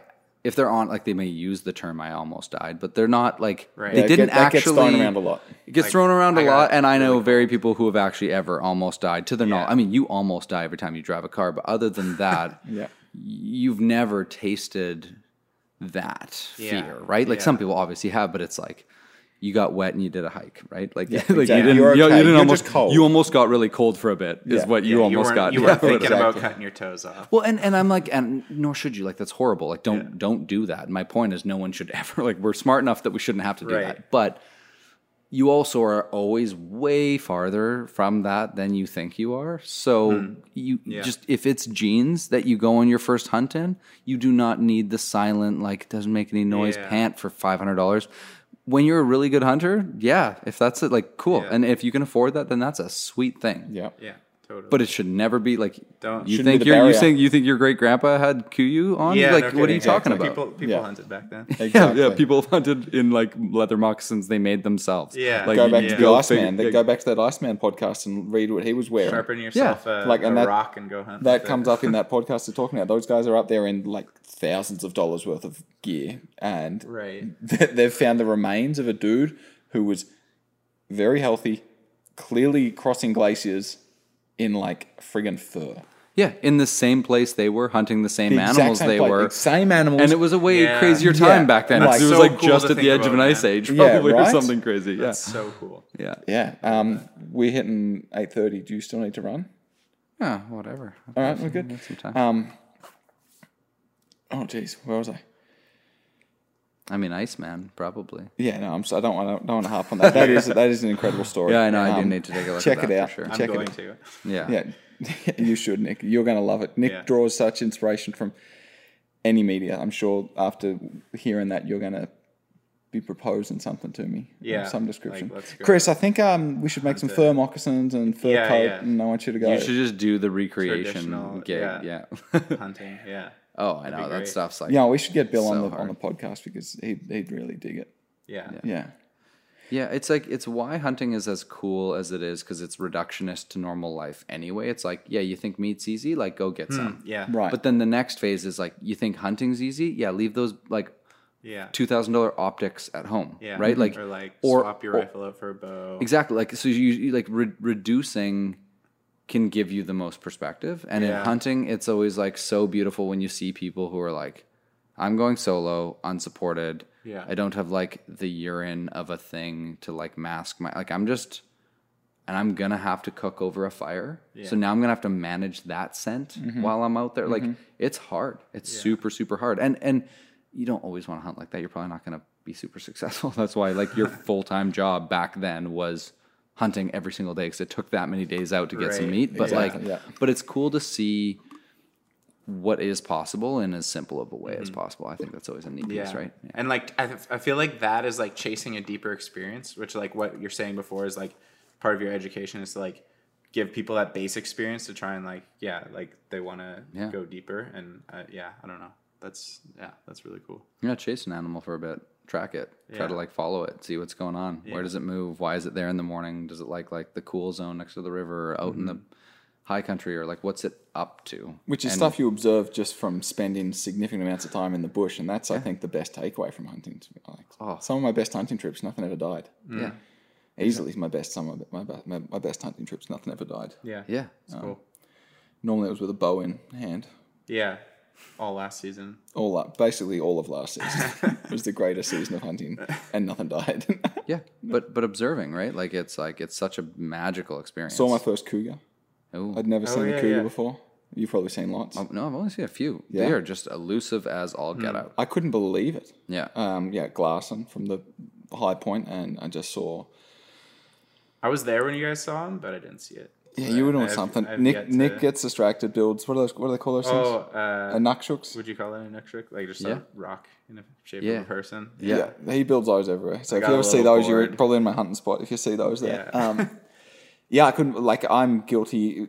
I see movement. It's a buck until proven otherwise. So I'll, I'll, Right. I'll, I'll, Devon hates it. I'll yell at him and I'll say, it's a buck. And he's like, Chris, it's a friggin' pine cone. But yeah, I saw this buck and then I saw, oh, it's a tail. It's got, it's a wolf. And then I was like, oh, okay, that's a cougar. Like, be real. Um, yeah, it was really cool just to watch that thing slink across the, slink across the landscape. I got to watch it for quite some time. And and then you realize what hunting's actually all about. You know, you're like, oh, that's what it looks like to be Yeah. excellent at what you do. Like, exactly. Yeah, yeah, so good. It's always so funny. People are like, what can I do to like avoid cougars and like what if they want me and my kids and They're my dog or whatever? for you, pal. I'm just like, okay, what you what you need to understand is that the average cougar, or let's just say a large male, Yeah. cougar, whatever, it's a couple hundred pounds, right? Mm-hmm. To sustain that at the burn rate that they have, like this is not a like they're not canine, they're not a they're not a bear. So they're not putting on fat like that. Like they're lean and mean and they're high turnover of mm-hmm. energy. Mm-hmm. And they need to like a full grown cougar, cougar needs to eat a deer a week. Like think about that hunting prowess. Just Yeah. dropping a deer per week per cougar. And you think about then like a park, like we live as as you guys know, like on the you know, right off the banks of um Cultus Lake Provincial Park. It's like a super busy provincial park full of like, you know, boaters and, and whatever. And um and and conservation takes multiple cougars out of that zone every single year. There's already like in like five doors down from my house, they ended up shooting a um, shooting a cougar in the in the campground. Right, like it's um they are they are everywhere out there and if you think that you're hunting one deer is going to be the make or break of that species like think about a deer a week Exactly. per cougar Exactly. and then that's Yeah, a that's a different perspective but also just how hard would it be to just kill a deer a week like you have to just Oh. be so on They're pretty Yeah. switched on those cougars, though. yeah i always like to good think about the like the jump ratios you know so i'm not a biologist so i'm not i'm gonna like spout Uh-huh. what i have heard now this Okay. may not be true No, that's okay. but like you think about a house cat right it's a couple couple feet long Yeah. maybe maybe a foot high off off the ground, right? Yeah. And like I have had a cabinet in the corner of a living room that sits taller than a person, seven feet off the off the deck with no things around it, and you'll your cat will be up there sometimes. Yeah. So they can jump seven times their height at Yeah. times, right? Right. Yeah, yeah. If a cougar stands three feet at the shoulder, do that ratio Scary. right? And if Yeah, your I if never your if, if at your if your cat can sit here and you look across the room and think about like how far it could clean jump, it's two feet long, but it can jump twelve feet away easily. Yeah. easily.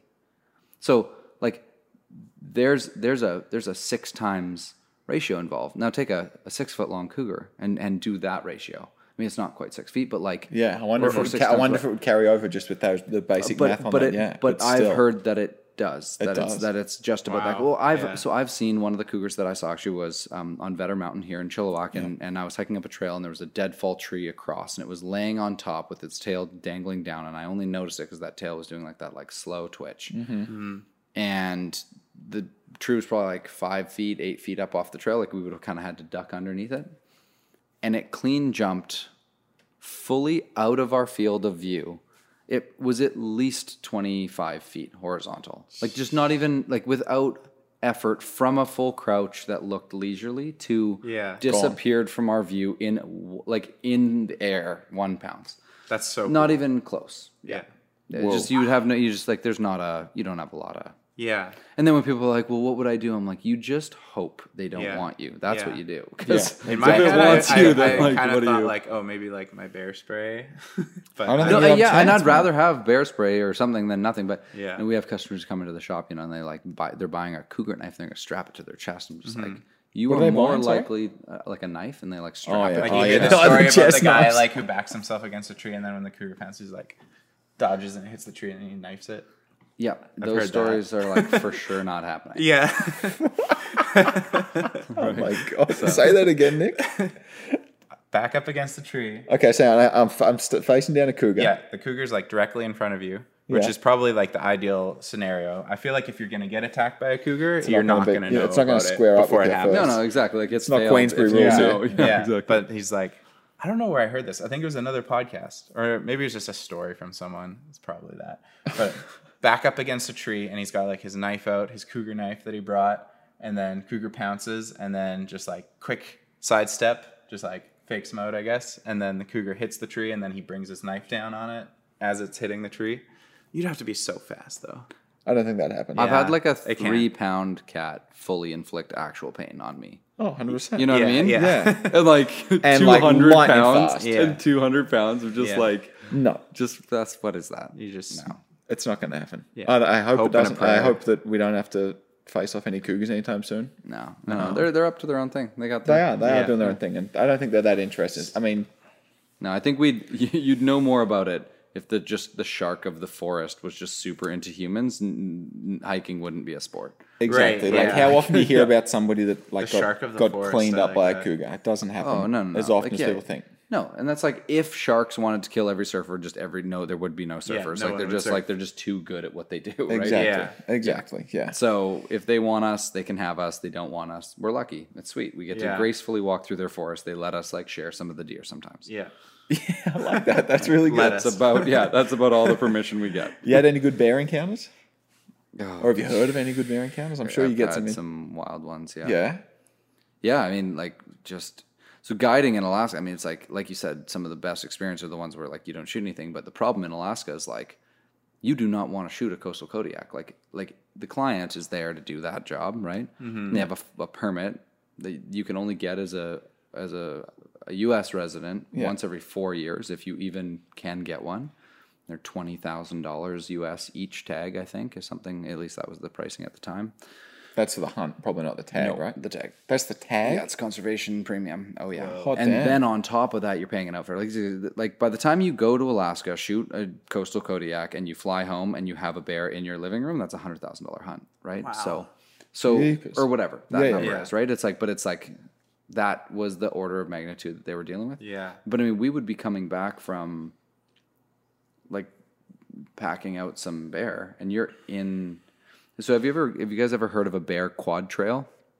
Bear At least this quad is what the like. No. This Is this the what- paw, the pause? yeah? So Yeah. this is like okay. what the- So yeah. we've, but you've been on. No, you weren't there when we hunted goats in 2018. Devon and I were on one of those trails. So And it's just rather the- than a game trail that's like, you know, you think about there's moss on the forest and then underfoot there's like a whatever, a no inch wide to like 12 inch wide tread underfoot, like Mm-hmm. a bare earth trail. Yeah. But these bears are so gigantic that they're just, it looks like an elephant walked through the forest. Yeah. There is, Or it looks like a quad trail. That's why you No, call no, it no, that. no. So there's- just a paw, just a Yeah, pause. Oh, there's two paths for sure. Yeah. That are distinct, but there's not there's moss in between, or there's like whatever tundra or lichen or whatever it is. Yeah.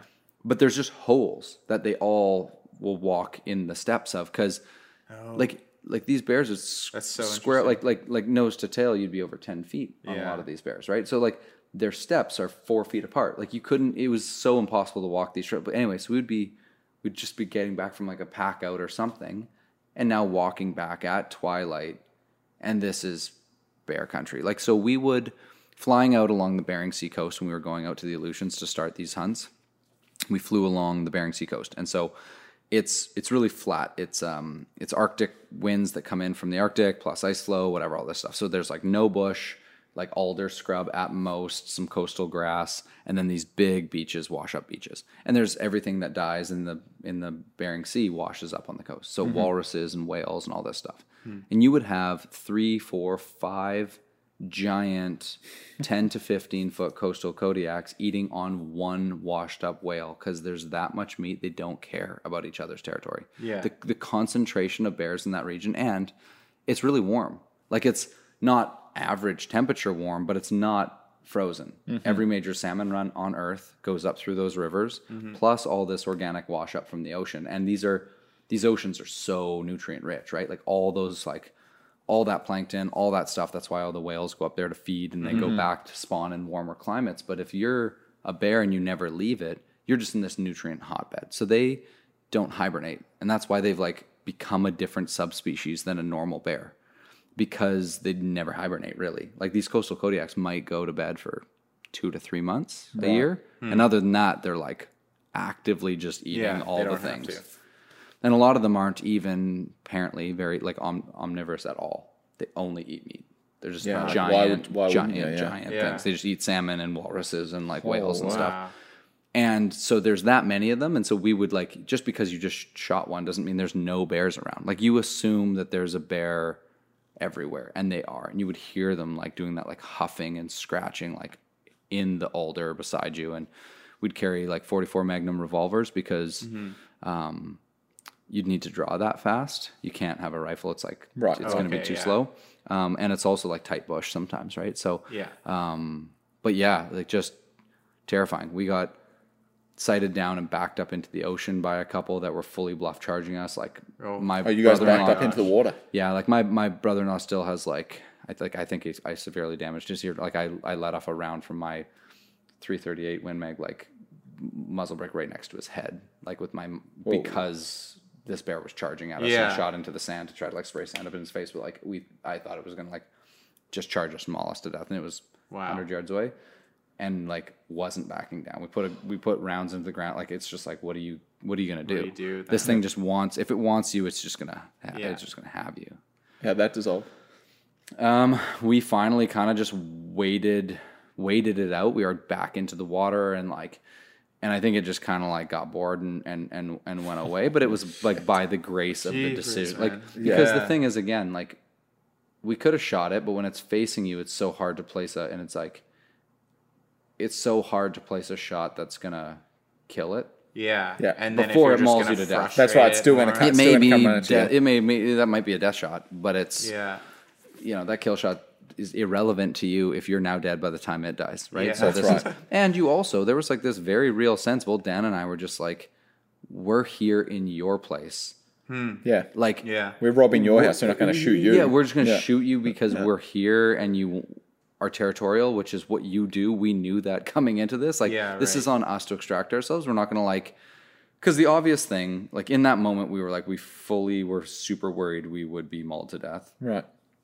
and there's lots of those like ton- like they happen like, quite a lot up there but like those kinds of moments that you're just like it's not my again number one it's not the only time it's going to happen for first so you know if you if your reaction was every time you feel scared because a bear might maul you to death if you killed it you'd be killing a lot of bears and you'd like now you'd have to leave alaska because you're You've killed so of those. destroying these Yeah, like yeah. conserved animals right Yeah. so it's just like that's not one of the options you just have to be smarter Yeah. or like ballsier or something i don't know i don't know what the solution is i wouldn't want to be a full-time bear guide in alaska that's Yeah. for It sounds sure. stressful, man. yeah Man, that's a lot. I guess you would maybe eventually get numb to it. Hopefully. Oh, they were so scary and big. yeah, Yeah. yeah. That's I mean what it is, right? Like yeah, Yeah, that's you're in exactly there. You're very much in their house. Yeah. Yeah. Yeah, I've had I've had, I've I've seen a couple grizzly from a- afar. yeah. Never had a run in yeah, like a close up run in with a grizzly, touch wood. Um I've had some somewhat curly situations solo with black bear, but uh, Yeah. yeah. nothing where I was thinking I'm gonna shoot this thing. Well, and, and I mean, I think that again, like the, the reason I mentioned that stuff about the cougar, like I think there's a lot of misconceptions around what these animals are capable of. We love to be the apex thing, and we love to be like, well, I think I could like stab it or whatever your plan is, right? Like whatever that is. And and I guess I've just had enough experiences where I'm like, oh yeah, that's like clearly I wouldn't have been able to do anything. Like if it wanted to, whatever. Mm-hmm. And one of those experiences was like I I spent five years tree planting in northern BC and um, central BC and northern Alberta, and so we just dealt with like tons and tons of bears. So a lot of grizzlies on the foothills of the Rockies side, and loads of black bears in northern BC. But the problem is, I've got like a bunch of greasy tree planting, like you know, late teens, early twenties. Um, all reek because they haven't showered in four days, and they've got backpacks full of peanut butter and jam sandwiches, Yeah. like next to like you know in like in a cut block, right? And that's just the day, and we tried to be careful, but you're not bear caching your backpacks while you're out there working. You've got a whole crew out there. So as a foreman, I'd be on a quad and ripping around, whatever. So I came up to this one cache and there was a bear like kind of nuzzling underneath the tarp and and getting in people's backpacks and so kind of like scared off. Like my brother-in-law dan actually we were both a gun guy in camp so we were kind of like the registered person who had a firearm in camp for that reason and um anyway so i scared this bear off and started like running down the road and it was in the direction i was going. And so i i started kind of quadding after and i was on a honda 500 and it was fully empty and so I, I'm I'm quadding down the road away from this bear and uh, or or behind this bear, Yeah. and it's just like continually pulling away from me, and I'm just like opening it up more and more and like shifting through the gears, and I was flat out in fifth gear doing 65 kilometers an hour, and it pulled away from me. Really? What? Like if you That's if insane. you think that you can outrun a bear, maybe if I go Think again, downhill, eh? Yeah. what are you talking about? What? You're not running away from a Yeah. bear. Like, you know what I mean? Like, it might get bored enough to leave or not feel now threatened about its territory, Yeah. but don't get arrogant about that. You didn't outrun any bear. Like, Yeah. that bear could have just. It was my. I flat out on a Honda. I got low behind the bars. I, it was on a flat. Going like, as hard as you could. It was on a haul No road. There was way. no potholes. Like, we were That's driving crazy, trucks man. on it all day, Yeah. and I was ripping as fast as that quad would let me go, and it was pulling away from me. Yeah. Like, just not Holy even a. dude. Just. Yeah. It wasn't even a big bear. It was, I don't know, like a three year old kind of juvie. That's bear. scary. It's terrifying. That's cool, though. So like again, just like calibrate yourself. Like Yeah. we're the Yeah. apex because of our mind. Don't think your body's better than theirs. Like because Not it's at just all. fully Yeah, not. in- like in it's that just scenario. Yeah. yeah, Holy yeah. smoke! Reality check there. yeah. That's cool though. Uh, I tree planted for two years, and I, I never got any bear Mm-hmm. No bear encounters, situations, Only really? from the truck, so I feel a little Yeah. shortchanged.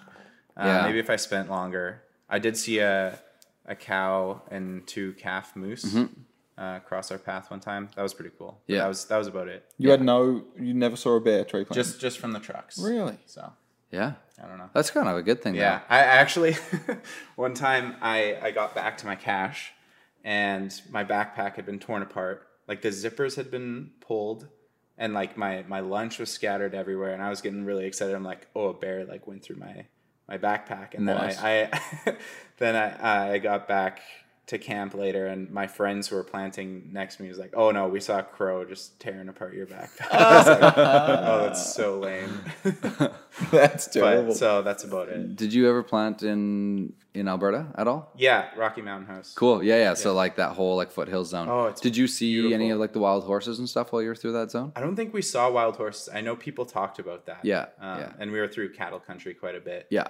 Um, yeah. It was always a competition to see if you could like lean out of the truck and like smack a cow on the butt while Yeah. we were driving by. But I never saw any wild horses. But Yeah. that's that's a cool aspect of that area. Yeah, Sure. that Sundre Rock and Mountain House, like that whole zone is like Nordegg. Like it's some of the coolest terrain. Oh, yeah? like mountain terrain anywhere in Canada. Like so there's these like insane rivers that flow out of the Rockies that are they're just like that very much that glacier fed, like just super, super milky, turbid, Yeah. but like bright blue. Mm-hmm. Um, they melted seven hours ago or whatever that was. And um and you're looking up at just those only the Alberta side of the Rockies looks like that. It's just like these sweeping Mm-hmm. faces with just pocketed snow and um but yeah, there's tons of grizzlies. And there's also tons of wild horse herds. It's you can actually still wild thing in case you're into horses. You can get a harvest permit to go in and actually like this is always my dream. You can like you can take one and break you, it. You can take one, and break it in. Yeah. so No you could like you can go and like and people do and like actual cowboys. Like yeah. you know what I mean? Like crazy. you might again so like you cool, think you're a cowboy until you're like, could I go and lasso a wild Rocky Mountain break a stallion and horse? break it? Like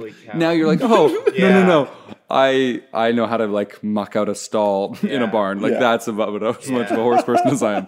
So anyway, but but they would um we'd sometimes have grizzlies because they, they would kill the horses. I mean, like that's as easy Yeah, to kill as a okay, deer or whatever. And so you'd like sometimes roll up to a cut block to drop off like your crews or whatever. Dead horse in the middle. And there's a dead horse that clearly had been like half buried by like a, a bear, and so it's a grizzly, and it, it it's in the area. It didn't go far. This is a giant dead horse that it's like mm-hmm. just Yeah, killed and is waiting leave. to like no, and like Whoa. that. you- So you'd like pull your whole crew out and just like because even in a even in a vehicle that you, you don't feel safe.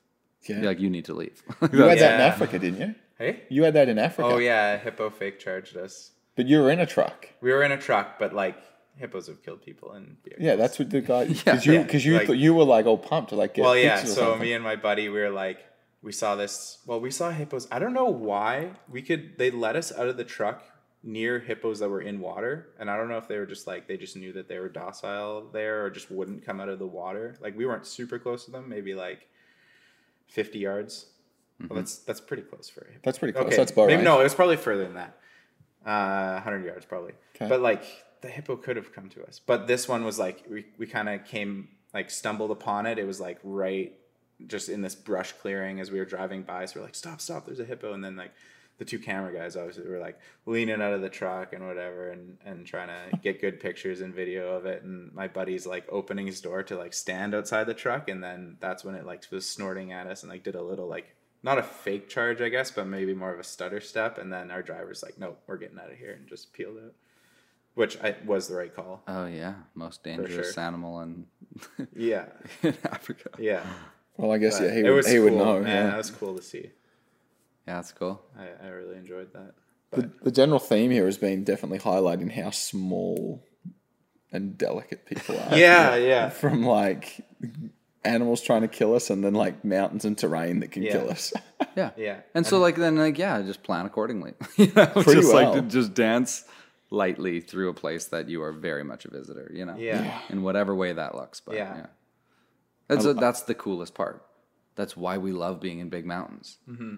Yeah, to be made to feel you, small. You Yeah. feel small. Like that's cool man there's like this feeling when you're sitting around a fire and you see eyes and you can hear wolves or whatever like and it's like ooh, yeah, Yeah. like, I'm gonna, know I'm gonna, I'm gonna, dicey. I'm, next time I get some Instagram lunatic asking me if I feel like a big man when I have a photo of something dead, I'm gonna tell them that that's actually why I go to feel small in the mountains, not to be a big hmm. man. Oh yeah, yeah, yeah. You want to feel, you want to feel small. Go to big places or, or place a bad shot, right on an mm-hmm. animal and like feel that hurt Yeah. when you're like, I had a responsibility to be way better than that. And mm-hmm. like you know, like those are the moment. Like there's anyone who hunts actively or spends time in the bush actively has been humbled by those With a bad shot, a lost animal, yeah, a not recovered anything. animal, yeah, Exactly, right? Like and so like you go to there, you go there and whether you went there to be humbled or that's just the side effect, it will happen over time. Yeah, it's never, never a good feeling. Um, I'm, and now that's definitely happened to me and every hunter I know. It's Mm-hmm. happened to, and like you always feel a responsibility to invest in yourself and your skills and make sure you can do the job properly. But once it happens to you, it like really lights that fire to be. But- And that's Better. and that's not like a that's not like a slight I mean, you you get a couple of those hall passes and then that's about it in my books. But like Yeah, but ask any physician if they have made mistakes, right? Like ask any professional where the consequences are really high, and they would all, if they're honest with you and themselves, would say yes. Mm-hmm. Like it's not like you shouldn't be in those places making those kinds of decisions because you could make a bad decision. It's just a heavy charge to go ahead and make good decisions in the long run, right? So mm-hmm. yeah. it's. I just, you know, when people ask me about hunting or they have this simplistic view about what it is to be out there in those places around those animals, you're just like, it's what makes you want to get people into hunting because you're like you will be changed and humbled by this. Hmm. And your perspective right now is very hmm. naive.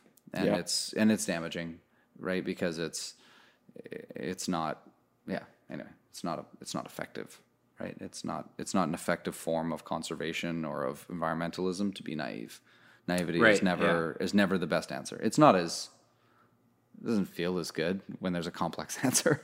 Yeah. It never feels as good, but Yeah. it's the truth, and yeah, Yeah, that's the way that goes. we should go hunting together. We should. That'd be fun. We should do something. We should drift hunt wicked. some some ducks on the Fraser.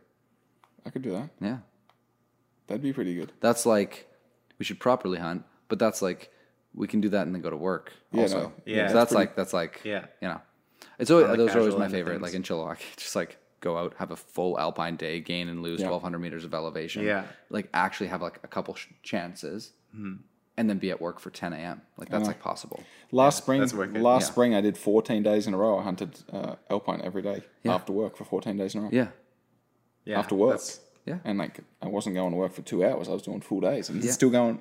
Like it's insane. Yeah, it's the That's best. like our backyard again. Back yeah. to our backyard. The kind of accessibility we have is just It's stupid. Yeah, So and no one's out there, and people are like, well, what if everyone was out there? I was like, you should hike these mountains and see if everyone's going to be out Yeah, there. Like, yeah. It's Yes. hard enough with the Go trail. check. you Yeah. just go like kick some steps into the moss up like a giant slope. Yeah. That was one thing that I, I that was I was thinking about is um like these popular hikes, elk, Cheam, the big Mm-hmm. ones. How often hunters up there? Like, I- I'm not. yeah. I damn sure would like to be at times, but like, how often are hunters up in those like highly populated hiking areas? Yeah, Does very, it happen? very, very infrequently. And this is a, a, a fair point about like your like scenario of the you know those people who are like, don't shoot me. Mm-hmm. There are zones where, yeah, it'd be great to hunt, but you can't, and that's Mm-hmm. just the way that is, right? Like. You can't go to Elk Mountain and look for bears because there might be bears, but there's also likely going to be people. Yeah, and it's and there might be some random person who wandered 12 feet off the trail to like go look at a tree, and you can't you can't be in that zone like you know And, ready and that, to that, that comes down right? to um Yeah. like yeah responsible firearm. exactly, and that's more the firearm Right. piece, Yes. right? More than whatever else. And the other piece is that I just choose not to be quite so So because it doesn't leave a lot of room for like interpretation and discussion when you're like gutting out an animal on a recreation trail, right? like, not ideal. So, so I just feel like like you know you can have appropriate conversation, and and again it comes back to this like we have lots of it, we have tons of terrain. Mm-hmm. Yeah, there's some hikes into some of the most beautiful parts of it, but I part of what I love about hunting because I guide a lot of our trails and I hike and trail run a lot of our trails. What I love about hunting is it takes you to places where you no one else is and you can't get to and no one else is seeing. Um, and there's maybe it's a long not way out. necessarily like specific reason to be going to those places either. Yeah, yeah, yeah. Other than like it's that's super cool. remote and awesome. So, so I think in that way, you know, when I look to what you gain, it's this, you know, it's this humility, it's this exploration piece, it's this experience, it's a connection to an older way of doing things and to some simple ideas. And I know what I know about animals in the world and whatever from observing them. And yeah, it sounds like it's like and people are like, well, you could also observe animals in other ways. And absolutely, you could. But it's the same idea as like you could also be studying for your MCAT, not going to med school, but you're not, right? Like until there's a reason to do the thing, very few people do it. And um, and I'm and I'm I'm guilty of that, right? Like yeah, I spend time looking at animals, and on trips I bring my binoculars and I show clients bears all the time. But it's not the same as when you're like tracking an animal. No. Hmm. you know as when you're like because like, like there's this again like we've been doing this for a very long time. Yeah. for a really really long time as human beings. And a switch gets flipped when you're tracking an animal and you're pulling from millennia of human beings doing that and the instincts and the things that awaken within you as a person. And you can't describe that to people because it's it's like trying to describe what it feels like to be in love or to feel compassion. It's like this it's a, such a deep deep thing that is a whole you got to just taste it a little bit and it's hmm. awesome. It's the best. But it's hard. You can't just be like i'm going to go look at some deer today. It's it's so different than if you're hunting them. Yeah. Yes. so different. And i do both and it's not the same. Yeah, I I get to experience that from a side of I like I'm going along with these guys and uh like taking photos and like making films of the trip, so I'm in a completely different headspace, and I see that flip switch or switch flip, like you said, and uh, just like trying to then once they're in that mode, like keeping up with, with the guys, and I'm like, oh man, it's a challenge, but Yeah. it's oh yeah you can dig deep yeah, It happens, It's yeah, just right? like it's Yeah, a little bit. I don't like, know, I- or something. I don't know. I find exactly endless that, yeah. energy and really have no regard for anything outside of that moment. Yeah. Especially like in September when we were archery hunting there, like you would have seen it with me a bunch Oh, of yeah. times. I just Yeah. like, Hundred percent. we're doing something different. It's You cool, do pretty though. good though, man. I like the way you. Thanks. Um, our buddy Eric, we were hunting here in Chilliwack. Mm-hmm. He's a new hunter, and I was thinking of him when you were saying uh, about taking new people out into the outdoors and watching their eyes light up. Uh, he was going to come out and meet us on a bear hunt. It was just a one day bear hunt, and by the, before he even got there, we, we were onto a bear, and I'd made a great shot. This dead bear, and we were across a river and up, and we're, ch- we're sorting out this bear in an avalanche chute. And we see Eric cruising around on the other side of the valley. And so we whistle to him and wave him down, and he comes over and a new hunter. Uh, he's killed some deer, killed a deer. Uh, definitely new to bear hunting. Like bear hunting's the whole package. That's with we don't need to get into that because that's so so deep.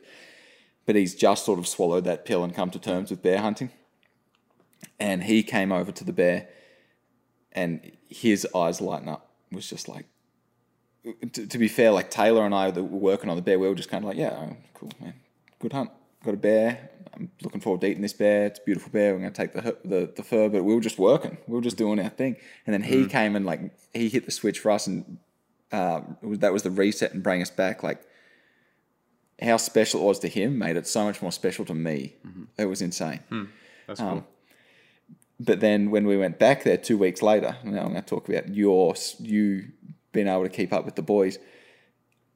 I found another bear, mm-hmm. long way off. It was going to be a long shot if we could even get a, an appropriate stalk in on this this bear. And I waved Eric, and I really wanted him to shoot a bear. And so they had to come from I don't know half a kilometre away. Gave them the wave. They had to come over, and I show them where the bear is, and Eric's he was right insane. So he's like, man, that's a long shot. Like, no, I'm not talking a long rifle shot. Like, just the odds of actually To get getting there there, and the to get there and the bear's still being there. And like, I was aware it was a long shot, but that switch had already flipped for me, and I was like, well, I don't, I don't care. There's a bear there, and it's been raining all day. I'm going. Like, we're doing this. And Eric's kind of arming and ahhing, like, man, I like. He's probably he made the right call. Said, I don't, I don't think that's a smart play. And he looks to Nick for some advice, and Nick's like really good at being neutral. He doesn't like he he he's just there a document. And he doesn't involve himself in the decision. Like, impact he, he want- guess. But I mean, when we hunt together, like it's just you and I. You you are naturally brought into that. Yeah, there's some back and forth. But Eric looks to Nick and says, "Nick, what do you think?" And Nick just goes, "I don't care. But if somebody goes, I'm going with you."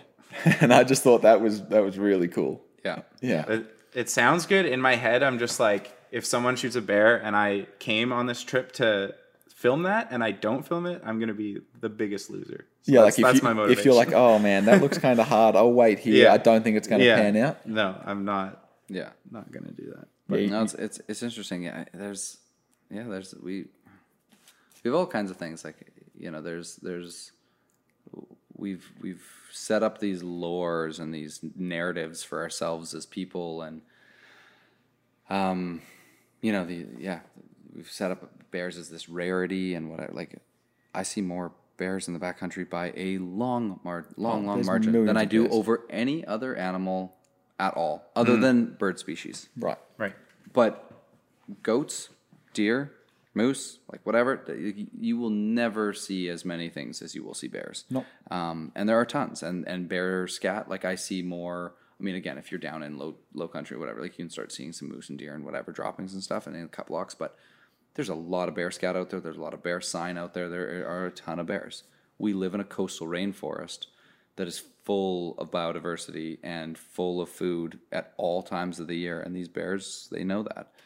Um, I, I, Dan and I lived off of the bear that I shot um, in Alaska all winter. We we ground it, we cut it with some pork, um, we packaged it up, we processed the whole thing, and, and we ate bear every day. It was either bear on um, mashed potatoes or bear on pasta and either canned corn or canned peas on the side. That was the those were the options for an entire winter trapping in Alaska. That sounds pretty we good. ate bear every day. Yeah. That sounds really good. We've Yeah. been eating that bear that I was just talking about. We've been eating it constantly. We probably have it three, four times a week, and it's not going to last until September. No. I'll be looking for another one come September. Yeah. Yeah, That's perfect. I think Well, so. gentlemen, Yeah, Yeah, it might be time uh, to. We ran we ran Wrap later up, than we eh? supposed to, forty minutes late. But hey, Sam, man, I really good. appreciate you coming on. Yeah, Um, thanks so much. Let's do it was again. Yeah. and let's set up a A hunting really trip. fun trip. Yeah, we'll have to do that. We'll have to get in, uh, get in something something unique. We'll jump in some rafts. We'll do something fun. Yeah, Yeah, that let's sounds good let's, to me. let's let's shoot some ideas on that. Okay. All right, guys. Good night. Thanks for making it this far. Thanks, Sam. All All good. You're a gentleman and a scholar. Perfect, gentlemen. Thanks. Appreciate the pints. Thank you. Have a good